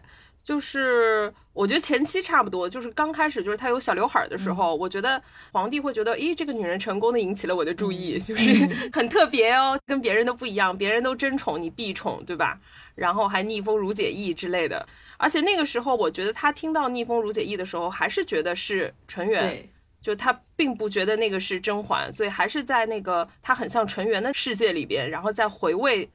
嗯，虽然那个时候说实话，那段时间我觉得蛮甜的，但是他的脸上的表情很像那种老年人站在幼儿园门口看小朋友玩的表情，就是在回忆自己的青春。我甚至看的有点难受。他就在那里玩 cosplay 啊，他发现他跟甄嬛在一起的时候，他又青春了，就是那个劲儿。对，但是我们先定义一下皇帝的爱嘛，就是我觉得皇帝是没有平等的爱的。他一定只是喜欢你的某一面，我觉得纯元就是所谓的什么都会，但是就是不会活得长。皇帝他爱的每一个嫔妃都只是爱某一面，所以他才会说出，如果他是个王爷，他就只要皇后、华妃和甄嬛三个人就够了。然后我就想，这个死男人就是还想要三个，就是还就够了。啊，再说回来，所以我觉得呢，我们不能用正常的那个男女情爱的标准去看待他。嗯，第一个阶段，我觉得他们俩甜，是因为我觉得他真的有把甄嬛的心意当成一件事情来做。比如说，甄嬛想要去做一对寻常夫妻，就是洞房花烛夜的时候要剪花烛啊，要有什么铺那个什么花生籽儿，大枣什么在婚床上，还有什么交房之宠。就这些，他都是把甄嬛的话放在心里。但是那个时候，我觉得他就是浮于表面的追求，就是哎，你说什么我就给你好了，就我就有钱有权，反正小姑娘喜欢什么我都给你好了。但是他并不知道甄嬛真正喜欢的什么，他没有真的进入到甄嬛的心里面，甄嬛也没有进入他心，他就觉得是个玩物。说的难听一点吧，嗯。然后婉嫔的阶段，为什么我觉得是比较好的？是这个时候，其实婉嫔开始进入到。养心殿开始陪伴他一些工作上的事情，虽然没有多少干政吧，但我觉得开始在进行一些琴棋书画啦，然后进行一些政治上的讨论。我觉得这个时候他们俩开始心意相通了，就是在某一些价值观上达成了统一，并且我觉得有个很重要的标志是甄嬛第一次就是胎掉了的时候，是皇帝唯一一次要掉眼泪的时候，能感觉到就那一次皇帝是真伤心，就眼泪都巴巴的都要掉下来了。这是他跟甄嬛的第一个孩子嘛？嗯，我觉得这个时候他是就像你说的，很爱甄嬛的，而且我觉得那个时候甄嬛也是爱他的。为什么？就是他们在搞事业的时候，有一幕是他不是把他弄到那个岛上，就为了保住甄嬛。蓬莱州。对对，蓬莱州。然后完了之后的话，他大事已成，然后太监和官兵就从那个船上过来，甄嬛这个时候就马上从腰里面掏出一把刀，说她跟皇帝约定好，一旦事情。不行了，她就绝不会苟活在这个世上。但我觉得她当下的反应就是已经做好了立刻赴死的准备。我觉得这个不是干事业干项目了，就是你跟一个人干项目，项目垮了，你也不会跟他约定说，如果项目垮了，咱俩一起去死。就是，对我觉得没有爱的话是做不到这点，他肯定会有很多犹豫的。嗯，我觉得这个阶段他们是相爱的，但有一个阶段是他们错过了，就是凌云峰回来之后，我觉得是中间那个空档期，就是甄嬛在凌云峰。皇帝在宫里的时候，我觉得那个时候就是他没有跟甄嬛在一起的时候，是他最喜欢甄嬛。就是在宫里面生病的时候，然后还在喊。对对，嗯，刚开始好像大家都觉得说他是不是很讨厌甄嬛，什么不愿意大家提任何跟甄嬛有关的。但你要知道，就是他越不提，就说明他心里越在意，心里越痛。嗯。对，就是因为他很害怕提到这个名字嘛，包括连碎玉轩他自己去看，然后说这个也没有带，那个也没有带什么的，然后他最后一个镜头是他枕在碎玉轩的那个炕上面就睡着了嘛，就是肯定是朝思暮想，而且那个时候他在生病的时候也在喊婉婉，那个时候十七爷也很搞笑，说你是不是在思念皇嫂？然后很多人就觉得说他是不是在说纯元？其实那个时候他叫的就是甄嬛，所以我觉得只有那个时候他是最爱甄嬛的，反而是我觉得是。回宫之后看不出喜欢的原因，是因为甄嬛太温顺了，温顺的没特点了，就是温顺到他觉得已经成为一种习惯了，就是因为其他人都太差了，因为已经没有华妃了。华妃是个极有情趣的人，如果那个时候华妃还在，我觉得她可能不一定那么喜欢甄嬛，因为华妃太会了。那个时候宁嫔整天甩脸子给她看，我觉得她也不是那种每天都要去热脸贴冷屁股的。然后安小鸟也没有什么意思，安陵容我他每次说话我都想踹他。对，然后祺贵人就是愚蠢而美丽嘛。然后整个后宫里面只有甄嬛是他们俩又有情谊，又心意相通，又曾经爱过，且平均分都在这上，又不给他惹事情。对，所以我觉得他并不是爱，只是因为没有更好的选择。所以我觉得他最喜欢的心中只有的时候就是嬛嬛在在凌云峰的时候。对，我觉得他们俩的感情线正好是这样交错的，就是嬛嬛最爱他的时候，不是他最喜欢嬛嬛的时候。对对对，对，然后嬛嬛不爱他的时候，却是他最喜欢嬛嬛的时候。嬛嬛都说出什么“若有国丧，天下皆知”了，说你去死吧，老头子！你 死了我会知道的，我会收到的。然后我已读不回。对，然后他还在那里病着，还在喊嬛嬛嬛嬛，是不是？我就觉得很讽刺，就是这两个人真的很讽刺。你觉得就是皇上的感情是累积的？他前期因为可选择太多，每个女人都有很有优点，他心也花，然后也没有觉得甄嬛有什么格外好的。但是当他累积到一个顶点，竞争对手也全都没有了之后，反而是甄嬛不在他身边的时候。嗯，对，是的，有道理。而且甚至我觉得在婉嫔阶段，皇帝其实是不太清楚自己到底是喜欢嬛嬛还是婉婉的。嗯，对对，那个时候说不定他已经喜欢甄嬛了，但他以为他还在惦念纯元。就他每次都在那儿怀念纯元的时候，我都觉得哦，这个男人在立什么深情人设，对啊，我觉得好恶心啊，这是有完没完，真的是没有必要说那些破话。对，这个纯元这个梗到底要玩多少年？真的是。对呀，如果人还活着的话，说不定早就把他杀了呢。对对，而且我觉得每一次他悼念纯元的时候，都是他对嬛嬛最不好的时候。我觉得他在做那种心理修复，就是哦，不是我对你不好，是因为我太爱纯元了。是是，纯元如果活着，他也能挑出刺儿来，就是因为死了，所以都任凭他想象嘛。他碰到这个妃子不顺心，对那个不顺心，他就觉得啊，那你们都不如纯元。要是纯元，他就开始想象一个完美的人。是啊，所以我觉得皇帝最可悲的是，他最喜欢皇上的时候，皇上已经不爱他了，而且是非常不爱他，恨不得他去死，就是就是这个阶段。嗯，那我自己这一题我也稍微速答一下吧。哦，好的。就真的很妙，就是柯子老师认为是在宛平期，姚贝老师认为是在凌云峰那段时期，然后我认为是在回宫期。哎，这就是这个剧的精妙所在哦。我会觉得他回宫期哈，就这个皇帝对他的爱是附加了愧疚和失而复得的那种感觉的，就是这个爱上面附加了更多东西，所以我会觉得他更爱。那前面就是他的这个 title 前面有婉字的时候，我都会认为其实皇帝这个时期都是把他当成纯元替身的。所以我觉得他当时爱的不是甄嬛。那当他在回宫的时候要给他改封号的那一刻起，我觉得甄嬛在他心里就是甄嬛了。什么来日之路光明灿烂，往事不可追，然后就是西。然后呢，他前期啊，还有就是，其实甄嬛也会受到委屈，尤其是华妃的委屈。那这个时候，其实皇上呢，他更多想的是权衡利弊，就是他对她的爱都在合理的规则之内，他并没有为他去打破一些什么东西。所以我会觉得这不是偏爱，这就是爱而已，就是普通的爱。那后面他回宫的那个时间啊，尤其是他可能积攒了那么久，那我觉得包括为他打造永寿宫啊，打造的非常华丽，包括为他抬旗抬到上三旗，然后什么加十岁把四阿哥给他这一系列，我都觉得是有一点，就是打破了他最重视的那个规矩和平衡，到天下之大不为的一些事情。所以我会觉得啊，他这个时候他真的就是倾尽所有，就 all in。把自己的爱献给甄嬛，这是实打实的偏爱了吧？所以我会觉得，在刚回宫那段时间，包括他生了双生子啊，这段时间，他是最爱，然后以及最想给甄嬛付出的这么一个阶段。嗯，但我觉得也是因为他在凌云峰那段时间憋疯了，对对对，就是憋到爱已经藏不住了，就是老子现在就是要天下最爱你，正好是那个阶段，而且正好宫里他也没有什么太喜欢的人嘛。对啊，我觉得那个时候宫中真的是没有可以跟甄嬛抗衡的人。是，你们说完我就发现，其实我我不懂皇上在想啥。我刚才回答的那个阶段，其实可能是甄嬛喜欢皇上的程度，嗯，而不是反过来。确实，你不用懂他，我我真不知道他什么时候在喜欢谁。我觉得他没有喜欢任何人，毕竟他是个皇上。对，皇上看起来他的爱都有点点奇怪，就是今天可能很爱你，明天就疑心你，然后后天就把你打入冷宫，然后再后天又把你捞出来又爱你。他这行为我都理解不了，我全都看不出什么是爱。嗯，所以梅姐姐早就看透了他，就是爱他，把他打入冷宫，然后又把他放出来，然后又爱他，然后就看透了这一轮之后，他就已经悟了，爱的闭环，四大爷爱的闭环。嗯，对，好。那么我们再听一下满语老师的第二个高端问题。这个问题就是关于我最喜爱的沈眉庄老师，就是梅姐姐。那其实梅姐姐呢，她自从就是假孕争宠之后，她就不爱皇上了嘛，她就不争不抢，所以她其实也没有什么所谓太多的宠爱啊什么的。但她在宫里呢，我觉得可以算是就是她想要什么就可以有什么。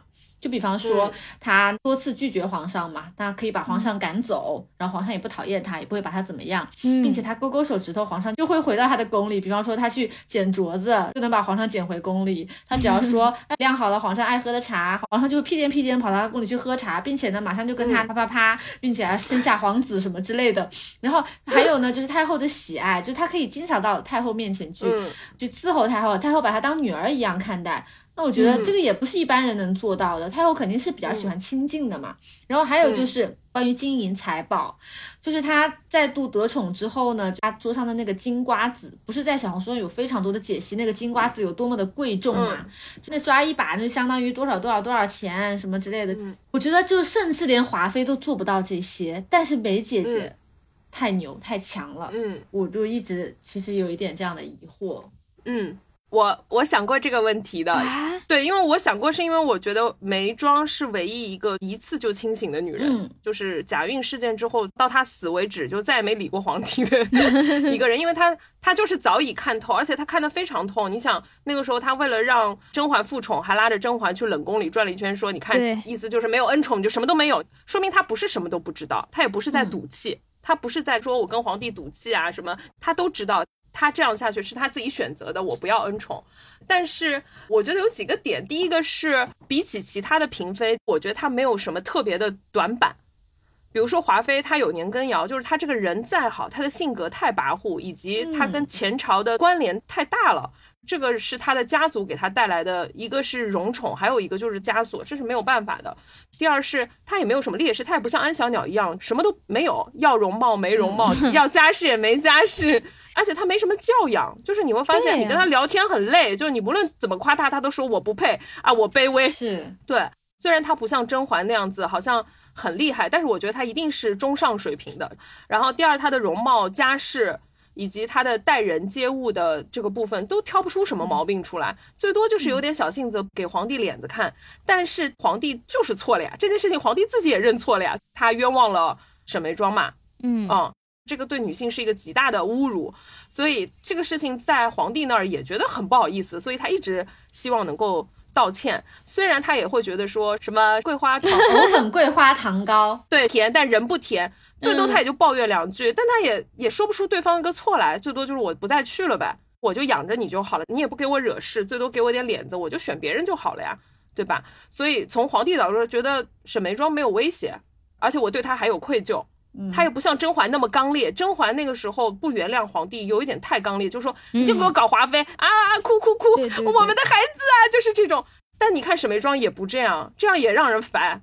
她都是那种不让你招烦，但是你又觉得好像对她做不了什么过分的事情，这是一个。然后第二个，我觉得沈眉庄很聪明的一点是，我在这个宫内已经没有依靠，因为我决定放弃皇帝这棵树了，但是是很难自保的，所以他只能选太后。太后应该是很喜欢这种类型的女性，我觉得纯元应该就是这种类型的女性，就是温顺、端庄、孝顺、温柔、大大方方的名门之后，就这种。太后就觉得她也不烦，分寸也掌握的好，而她又能仰仗太后的这个权利，她也不会被伤害，所以我觉得这是一个很好的配置。所以在这里面就是她谁都不得罪，但是我也不想被人欺负，因为我还有太后这个靠山，不然我就无依无靠了嘛。就是安小鸟，你说。他不得不学才艺，因为他什么都不会，他真的没有人可以依靠。太后也不喜欢他，没人喜欢他，我也不喜欢他。对，哎，是不是可以把他总结为清朝完美妃子的范本？就他一切都刚刚好，就他那个完美，不是说最出类拔萃。但他一切都刚刚好，他不会像华妃有威胁，像甄嬛她太过注目，然后很倔强，他什么都很好，但是呢又不用好到让你觉得会刺到你或者怎么样，所以我觉得她是一个完美妃子，而且我觉得她没什么欲望，所以不容易被人拿捏。比如说我把她比作端妃和静妃好了，端妃其实她也是名门之后，她也有家世的这个问题，所以她也是要被忌惮的那一个，然后。静妃呢，是她太想要小孩了，就是她天天在宫里数砖，她太寂寞了，她太想要小孩，所以你看，只要威胁到她跟胧月的关系，她还真的能，她单干也想把甄嬛拉下水。但你看梅姐姐也没体现出来，无欲无求，无欲无求，就你别想拿捏我，对对对，就是这种。所以我就觉得，如果没有温太医，我觉得她最后可能就会变成一个类似于像端妃、静妃，就是可能慢慢升着升着就变成皇贵妃啊。这样子的一个角色，但是因为他又太清醒，有一次太后跟他说了一段话，我还挺触动他的。他说：“保住皇帝就是保住你们自己，如果皇帝没了，你们这些没有子嗣的妃子就无依无靠的嘛。”所以其实只有这个时候，他想到说，我是不是得有个自己的念想？所以他这个时候才考虑到这个问题。其实前面对他来说，他都没考虑这么多，该有的钱财啊、金银啊，他都有啊。然后太后也会赏一些嘛。而且他说了，你来就是代表皇帝的孝心，皇帝觉得挺好的。你代替我去尽孝，我有时候不想看到我妈的时候，你去，对吧？天下人也不会觉得说我不孝顺，挺好的呀。我觉得他卡位卡的刚刚好，其实挺聪明的。对，而且他有可能在后宫理财，就他这么有钱的原因，可能是这么多年 他都在理财。对，而且你看那个时候他掌管六宫事务的时候，那个账本啊，唰唰唰可清楚了。对对，我就是想说这个点。对，他应该很有管家的头脑。除了他家里的家世比较好啊，因为他刚进宫就赏这个赏那个嘛。小红书上其实大家也对比过，就是他家里可能是山东省长的这么一个地位。对，可能比华妃差一点吧，没有那么奢华。但是呢，他比华妃会理财呀，他节约，他绿豆汤的钱他都要省。所以我觉得他后面那个金瓜子有可能是他自己存起来的。对，他充分证明一个女人不是要嫁得好，要会挣钱。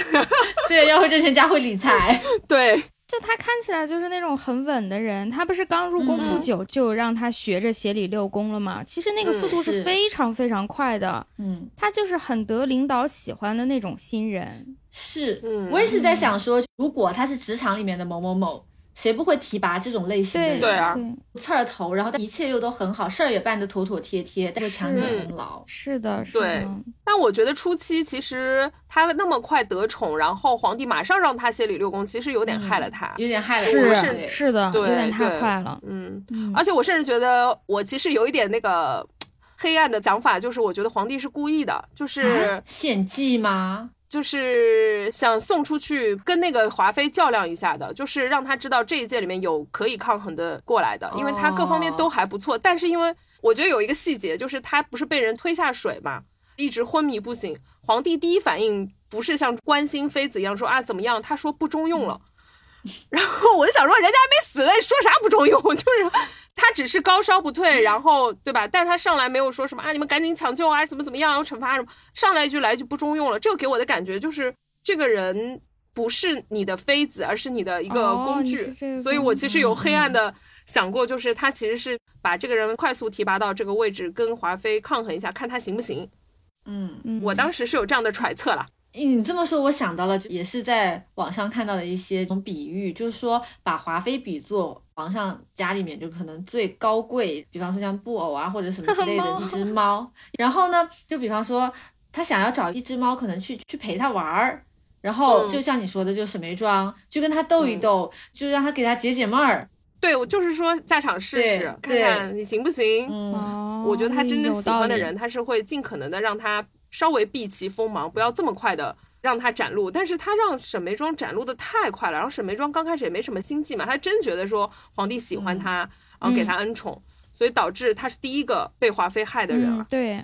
而且就是眉庄，因为她其实太像是一个宫里的妃子应该有的样子，然后太后又喜欢，所以皇帝一个是做给太后看，一个是呢告诉大家妃子就应该是像她这个样子，就是贤妃的样子嘛。比方说像端妃、静妃，她都没那么喜爱，但是这两个人位分都很高，她可能是一个模板放在那里，所以对她的那个好就好像是一套公式一样。就跟甄嬛的那种个性化定制是不太一样，不一样，对，是的，嗯，确实，哇，你要这么说，想到皇帝是特意，也不能叫害沈眉庄，就是，哎，把他这么当一个工具用，觉得还是挺寒心的。就是平衡吧，他他不是一直很在意前朝和后宫各种势力的平衡嘛？那后宫既然皇后平衡不了华妃了，他就再注入一股力量，那就是沈眉庄去平衡华妃。他真的一直很怕年家耶，真的有病吧？我觉得华妃好 可怜，真的。哎呀，但是华妃，我觉得华妃这个人，她的性格是有很大缺陷的。她其实从头到尾都没有意识到其他人跟他一样是一个人，他从来就没有看得起过别人。他有点像连环杀手，华妃，好吓人啊！现在是晚上的。我说真的，他那个人已经不是说这个人好与不好，他心里是有极大障碍的。他一直把他杀死那些人不看作跟他是一个物种的东西，他是真心觉得那些人是，他骂贱人的时候他都客气了，他起码说那人是个人，他真觉得那东西就是狗，谁挡着他就弄死他，就像一个虫子一样踩死他，他从来都是这样描述的，嗯，所以他不会有任何愧疚，而他说的话全部都是前后矛盾的，比如他害的甄嬛的孩子死了。所以导致甄嬛跟皇上大吵架，皇上不去找甄嬛了，而且皇上也知道是他害死的，皇上跟他也不好了。在那个时期，他俩的境遇其实是很像的。他就有一天在那唠唠叨叨的说：“哎呀，这宫里现在这么冷啊，什么什么，就在那抱怨。”然后他的丫鬟就说了一句：“说啊，那甄嬛的宫里，碎玉轩现在也跟我们差不多吧？”我觉得丫鬟那个话是一个正常人会想到。华妃怎么回答的？就是她觉得自己的宫冷下来了，很可怜，我好惨，皇帝不爱我了。然后别人跟她说，那有个宫跟你的一样冷，她说那是那个贱人活该。她真的就是从头到尾，你做任何事情跟他说，包括端妃说说是那个你的孩子死了很可怜，那我就不可怜吗？什么的，他都会觉得关我什么屁事。就是他永远在同一件事情上，他觉得这个事情发生他身上就是惨，发生在别人身上就是活该。因为那个人是比他低等的物种，他永远没有这个同理心。嗯，我觉得是这样子，就是他死之前讲了一段话，我觉得还是蛮蛮让我动容的。就是我觉得他肯定不是天生是这样，他早年刚入府的时候也是天真烂漫的一个小女孩，她是被惯成这样的。呃，一个是被宠成这样，第二是我觉得就是被皇帝这种三宫六院，他不是说皇上太多女人了，他说让我。发疯就是三宫六院的每个女人都能看到，还有三宫六院其他女人，为什么别人不这么心狠？他有点太狠了，他有点过了。他是那种极度的爱造成的极度的恨，对，所以最后我觉得他是被逼成这样的。对他是一个代表，他是一个极端扭曲的代表。对，有的人是看透了，像皇后，我认为她要的就是权力，就是我不能从这个皇后的位置上下来，我可以送女人到你的床上去。但是你看华妃就连。送他那个宋芝送过去，他都恨得牙痒痒。华妃当时他死之前说那段话，我也觉得挺感人的。但是回头这一次，我又从头补完以后，我觉得他是很可怜。但是我觉得这个很大的悲剧是一是他自己太不成熟，他肯定从小就是一个被娇惯的人，那种幼儿的占有欲，在他心里就没有出去过。再加上他刚入府的时候，皇上确实特别爱他，这个事情也给了他一个错误的印象。嗯，就各种原因嘛，有内因有外因，导致了他成为这样一个连环杀手的心态。他当时说的有些话，让我觉得就像那种社会新闻里的凶手。就人家问他你为什么要拿硫酸泼这个人，他说因为我爱他，他居然不爱我，我当然要泼他。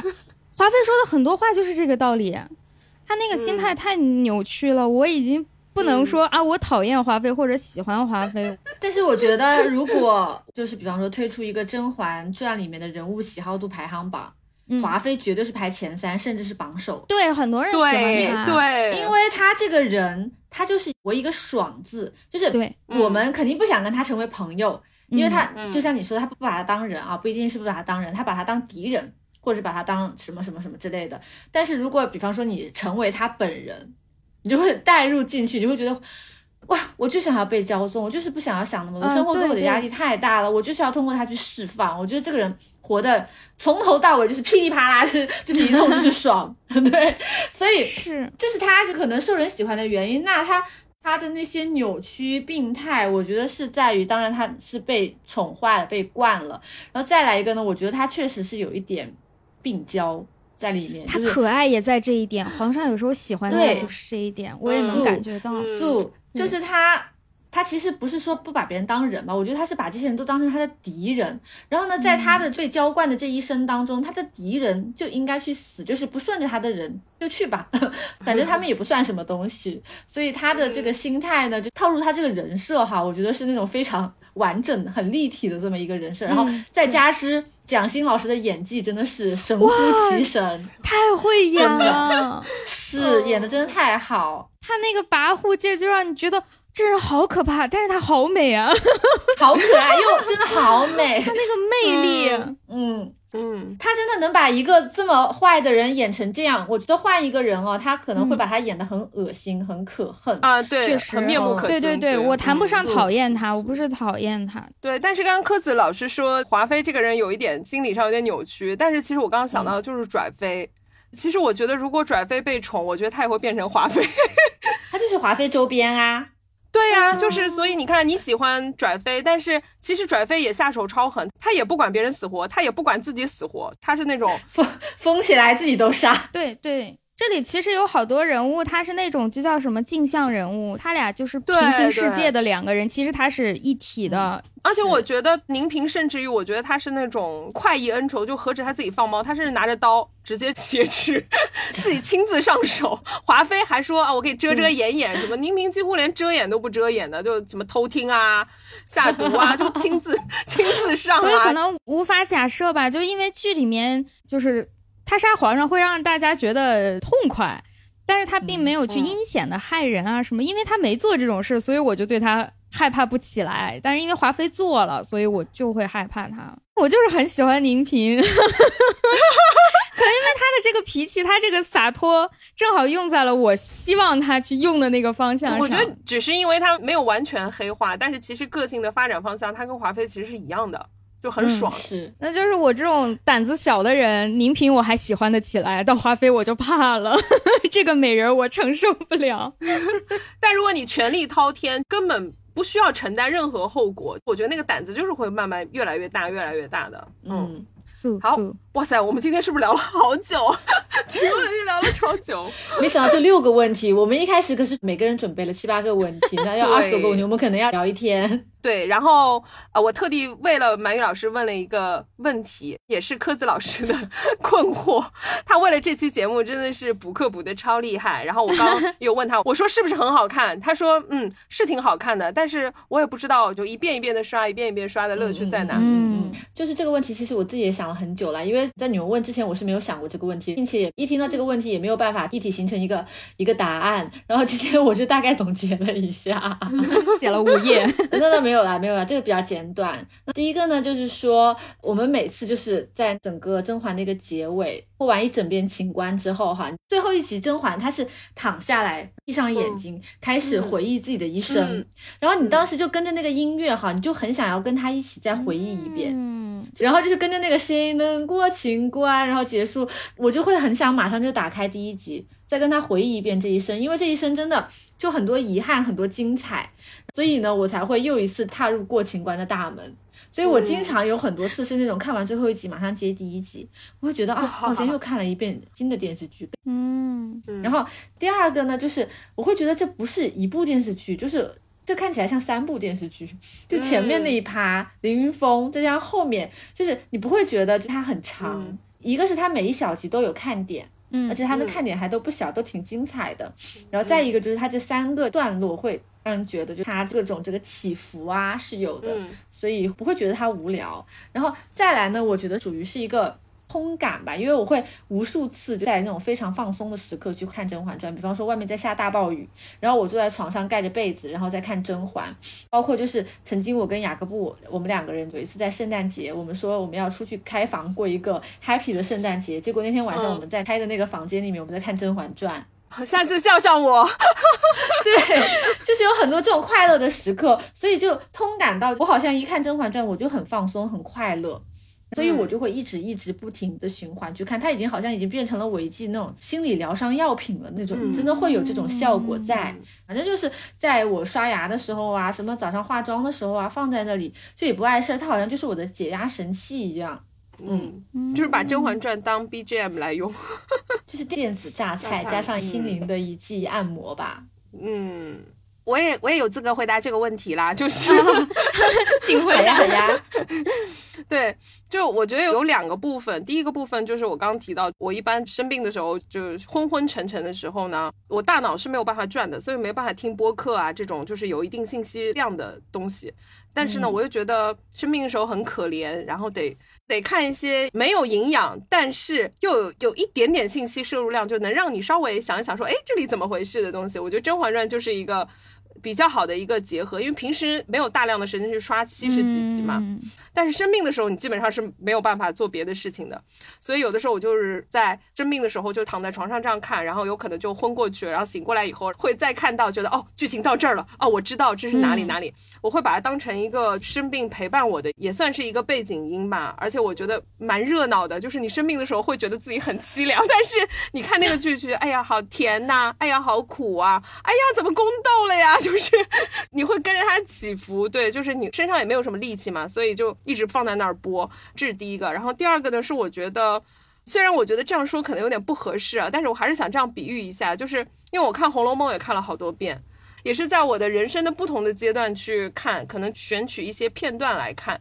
虽然《甄嬛传》这个电视剧不能跟《红楼梦》相提并论，但是我觉得他们当中的任何一个片段拿出来都是可以仔细的玩味的。就像我们今天聊了很多人物，其实。我以前看可能就没有那么注意到，只是看主线剧情，说甄嬛快宫斗，快点扳倒华妃，扳倒皇后，你只会在意这个，那你很难注意到旁边的这个角色，比如说像苏培盛也好啊，然后包括我觉得其实锦汐这个人也蛮有意思的，下次也可以 聊一下。现在好多人没有来得及。对对，我觉得锦汐也很值得聊，就是为什么他那么死心塌地的跟着甄嬛？对。对，因为你说流珠和浣碧嘛，从小到大，对吧？嗯，能理解。但是锦汐为什么呢？她有很多次机会，其实都可以不用陪着甄嬛受苦的，而且以她的资历和聪慧，完全能找到一个更好的下家。为什么她没有？而且她只受过纯元皇后一次恩惠，她就这么好的对待甄嬛吗？这是为什么呢？就是反正有很多很多的这样子的。这个让评论区去回答，给大家一个互动。哦，有道理，有道理，有道理。对对对对对。对，所以我觉得这里面有好多好多，我觉得哎，这里面的人物是值得玩味，然后再看看。而且甚至其实你们可以看一下郑晓龙导演，虽然当时他在拍的时候，据说是因为两个剧组一起拍，一个是《甄嬛传》，隔壁剧组在拍那个《新还珠格格》。对，然后当时有这个。对，然后据说郑晓龙跟陈建斌一直在说，哎，我们这个剧行不行啊？说会不会播出来没人看啊？就两个人一直在那里忐忑啊什么的。但是再回过来用上帝视角看，他每个剧情给到的每一个配角的那个表情和镜头，导演是有用意的，他不是随便给的，也不是所有的镜头都只聚焦在甄嬛、皇帝呀这些人身上，他会给很多很多细节，给旁边的那些旁观者的一些细节的镜头。我觉得这个其实蛮有意思的。就如果不用听的话，你去看那个镜头也是能看得出来的。虽然它不是什么大的文艺作品，但我觉得挺有意思的，让我觉得可以一刷再刷的一个理由吧。嗯，它比其他的电视剧好像可以看的层次稍微多一点儿。然后又不用那么费劲，说我得知道一些历史，再从头开始刷，再回忆一下说他们这个权谋是怎么样。他的权谋也没有像《琅琊榜》那么复杂，就是我觉得我刷《琅琊榜》的时候，我就会有的时候忘记说，哎，这个人是谁来着？就是他是要帮谁？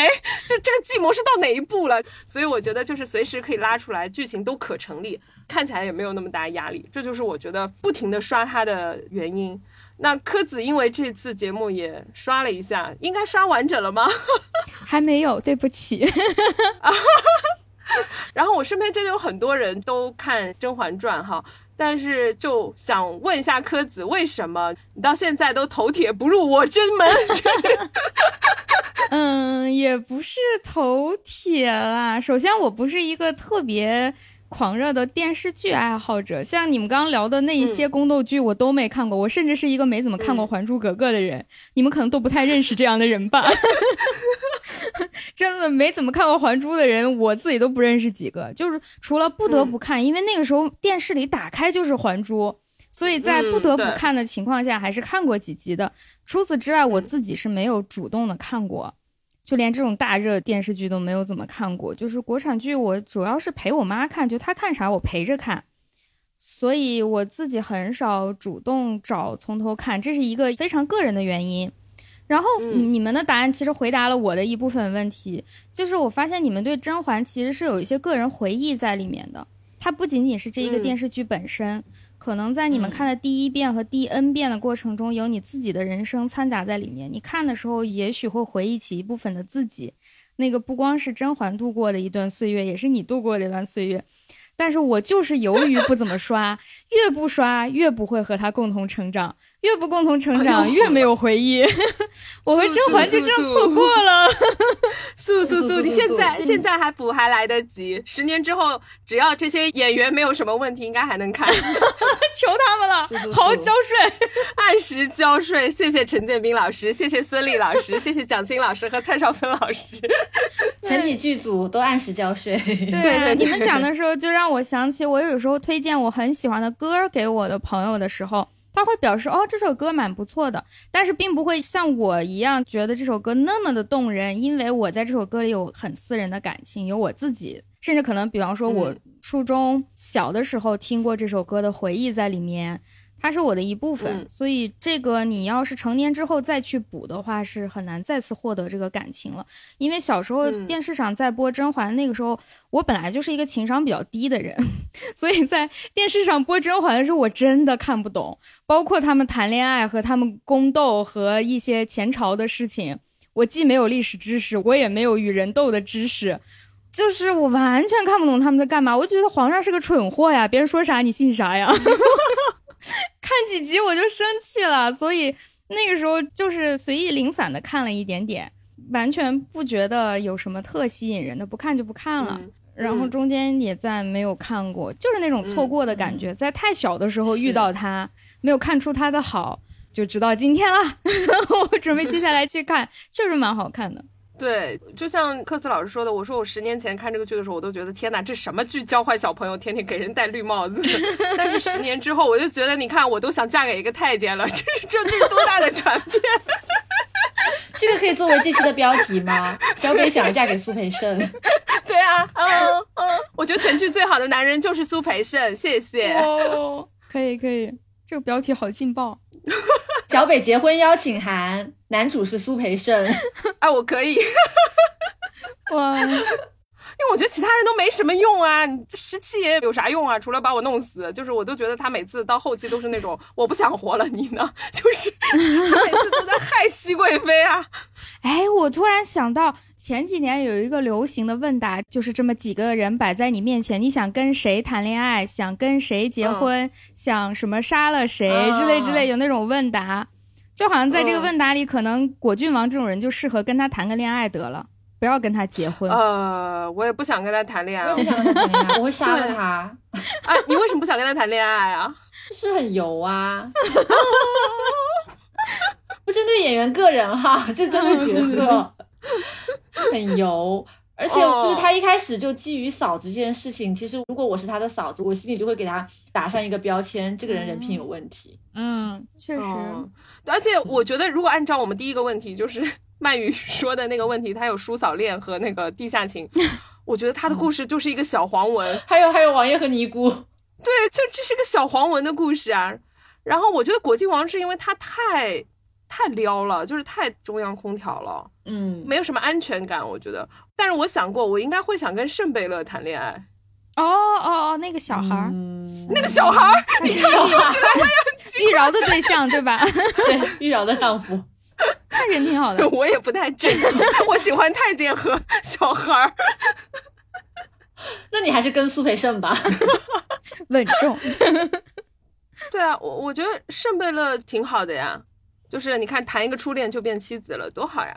而且也可以谈一些什么琴棋书画，挺老实的。对，挺老实的。然后家世也不要那么显赫啦，就是君子不立于危墙之下。我觉得好像皇帝没在 care 他，所以我觉得还好。对，对，他挺隐身的。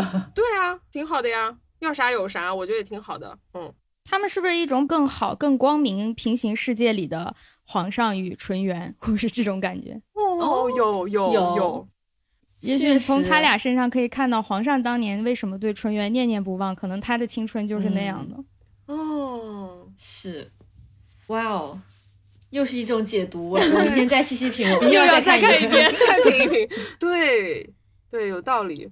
那我们今天聊了很多《甄嬛传》，我觉得还有好多没聊的，好急人哦，真是太多了，太多了，太多了。我们期待后面有没有下一集吧。然后接下来我们就要进入到我们的传统环节，就是好物推荐环节。然后今天先请我们的满语老师先推荐吧。好的，我今天要推荐的。可能大家看不到哈，它是呢，就是我给它命名为嗡嗡嗡，就每次我跟我老公就我们要互相拿地的时候，说，哎，你把那个嗡嗡嗡拿一下给我。这个嗡嗡嗡呢，它就是一个头皮按摩仪，来放一下声音给大家听一下。啊，隐约能。这边能听到一对，然后它呢就是有四个爪爪，并且它这个四个爪爪会发热，然后就是可以在头皮上面促进血液循环，对，然后呢，并且是人猫两用，就是你也可以给猫 进行按摩。然后他说是说头皮啦，但是这种肩颈啊、脖子啊。都可以很好的贴合这个四个爪爪，所以我觉得这个真的非常好，而且还很方便携带，就很小一个嘛。嗯，出差的时候啊，累了呀，都可以使用。我的猫听到都已经跳到了桌上，给你买一个，给你买一个，给你买一个。对，尤其是大家现在这个头发就是掉的比较厉害啊什么的，那我们就是要在头皮上，就从这个头顶上这个叫什么穴来的，就给它经常去按摩，就像梳头的那个原理是一样的。OK，它什么牌子啊？贝轻松。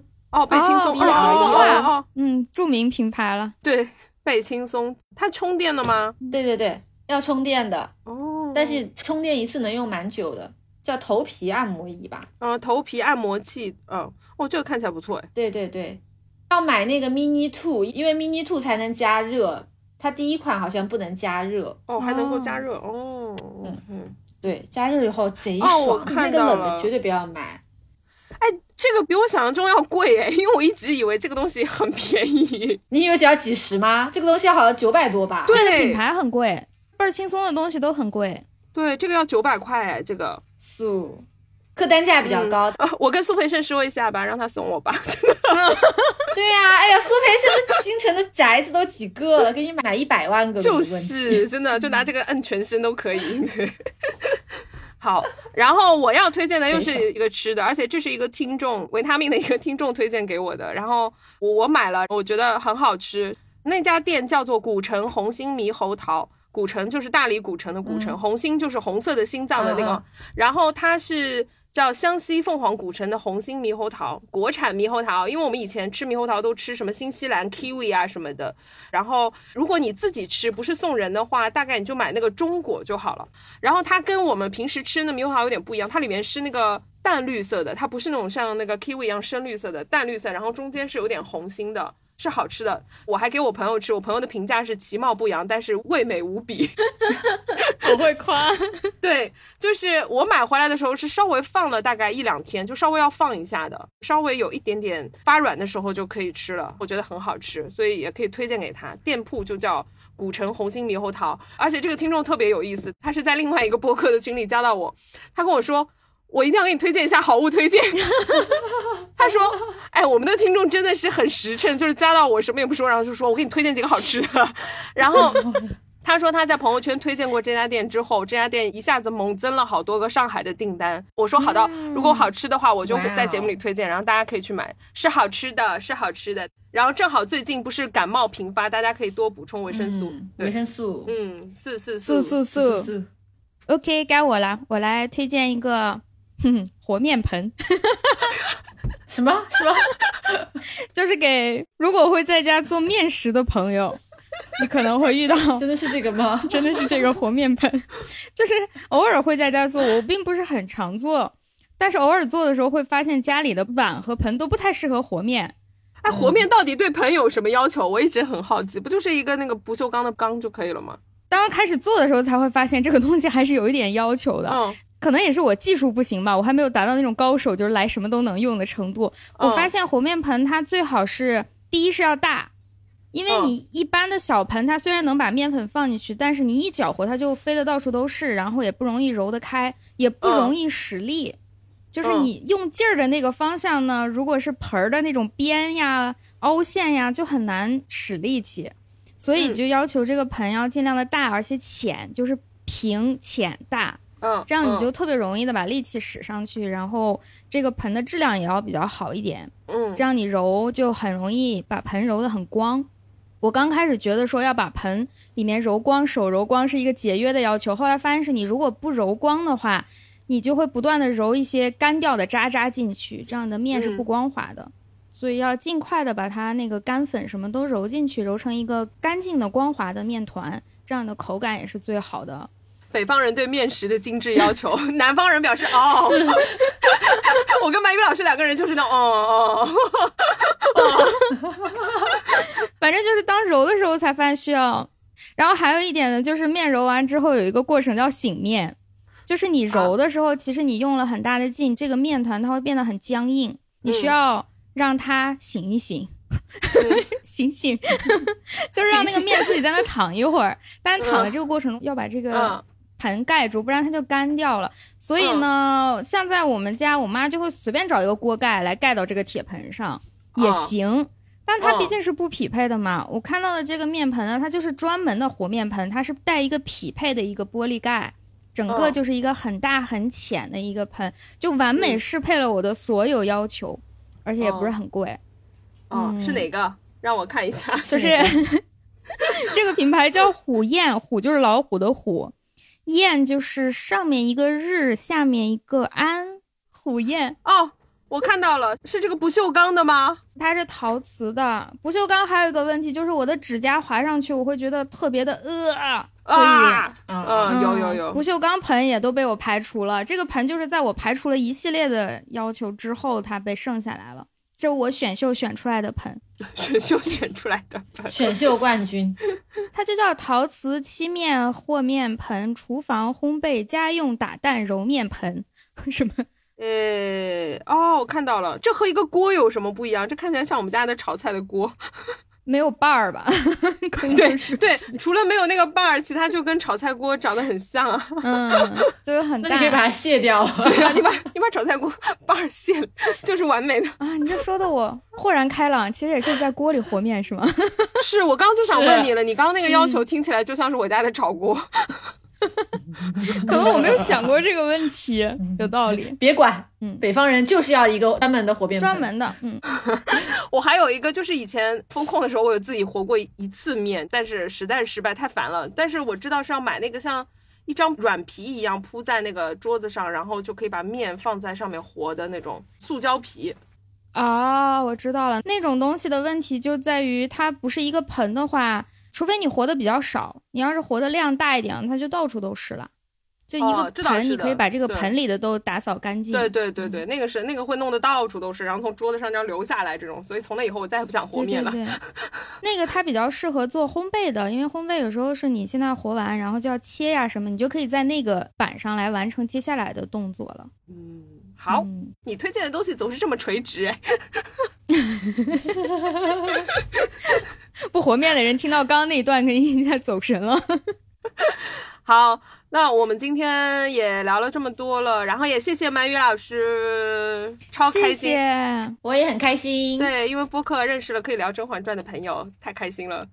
然后也欢迎大家去关注《姐妹过情关》这档节目，过情关，过情关，过情关日常过情关。对对对对对。然后，因为我看《甄嬛传》的时候，就听了很多播客的节目，他们是我唯一一个只聊《甄嬛传》的播客。其实我们后续还有一些栏目啦，是吗？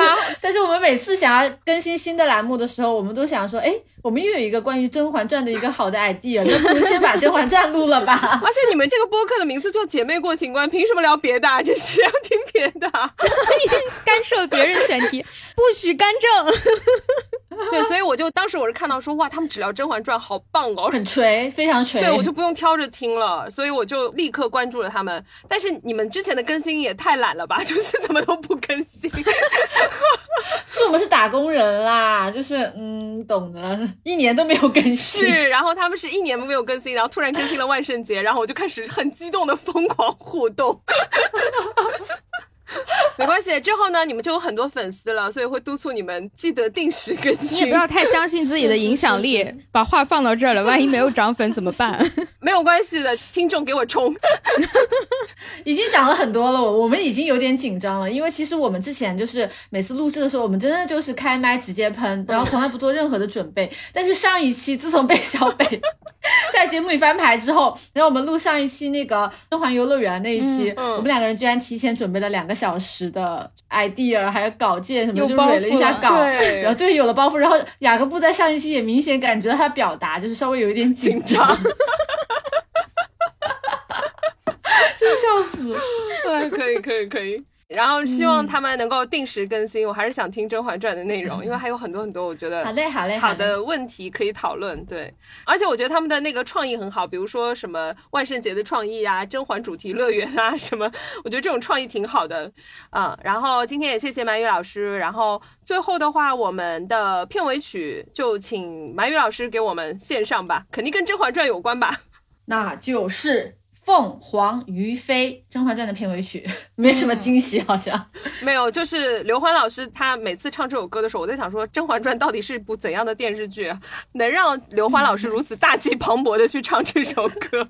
感觉这首歌就是那个层次很高，对，就像是那种二月河历史巨著，什么康熙皇朝，这才配得上 刘欢老师。然后我想说，一些宫斗剧为什么请得动刘欢老师来唱片尾曲？而且《凤凰于飞》还挺有古风的，就是他的那个。词曲做的也很有古风，非常好。这个词都是他亲自写的。对，所以最后呢，我们就放这首刘欢老师的《凤凰于飞》给大家，然后希望大家喜欢。然后大家有空的时候记得去多刷一下《甄嬛传》，然后可以评论区跟我们疯狂互动。呃，因为我们今天都聊了自己的一些未解之谜啊，如果大家。心中对一些角色有什么未解之谜，也可以在评论区告诉我们，然后我们可以不定期的在评论区进行交流，继续聊下去，不要停。今天时间有限，好好，那我们今天就到这边喽，那就先跟大家说拜拜，谢谢马宇老师，拜拜喽，拜拜，拜拜，拜拜，拜拜。旧梦依稀，往事迷离，春花秋月里。雾里看花，水中望月，飘来又浮去。觉来有声君去，无语翻云覆雨里。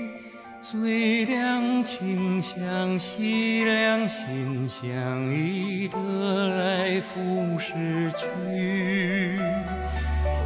有时代河有歌待应，有心待相惜。望长相思，望长相守，却空留金玉笛。以情相悦，以心相许，以身相偎。愿无相忘，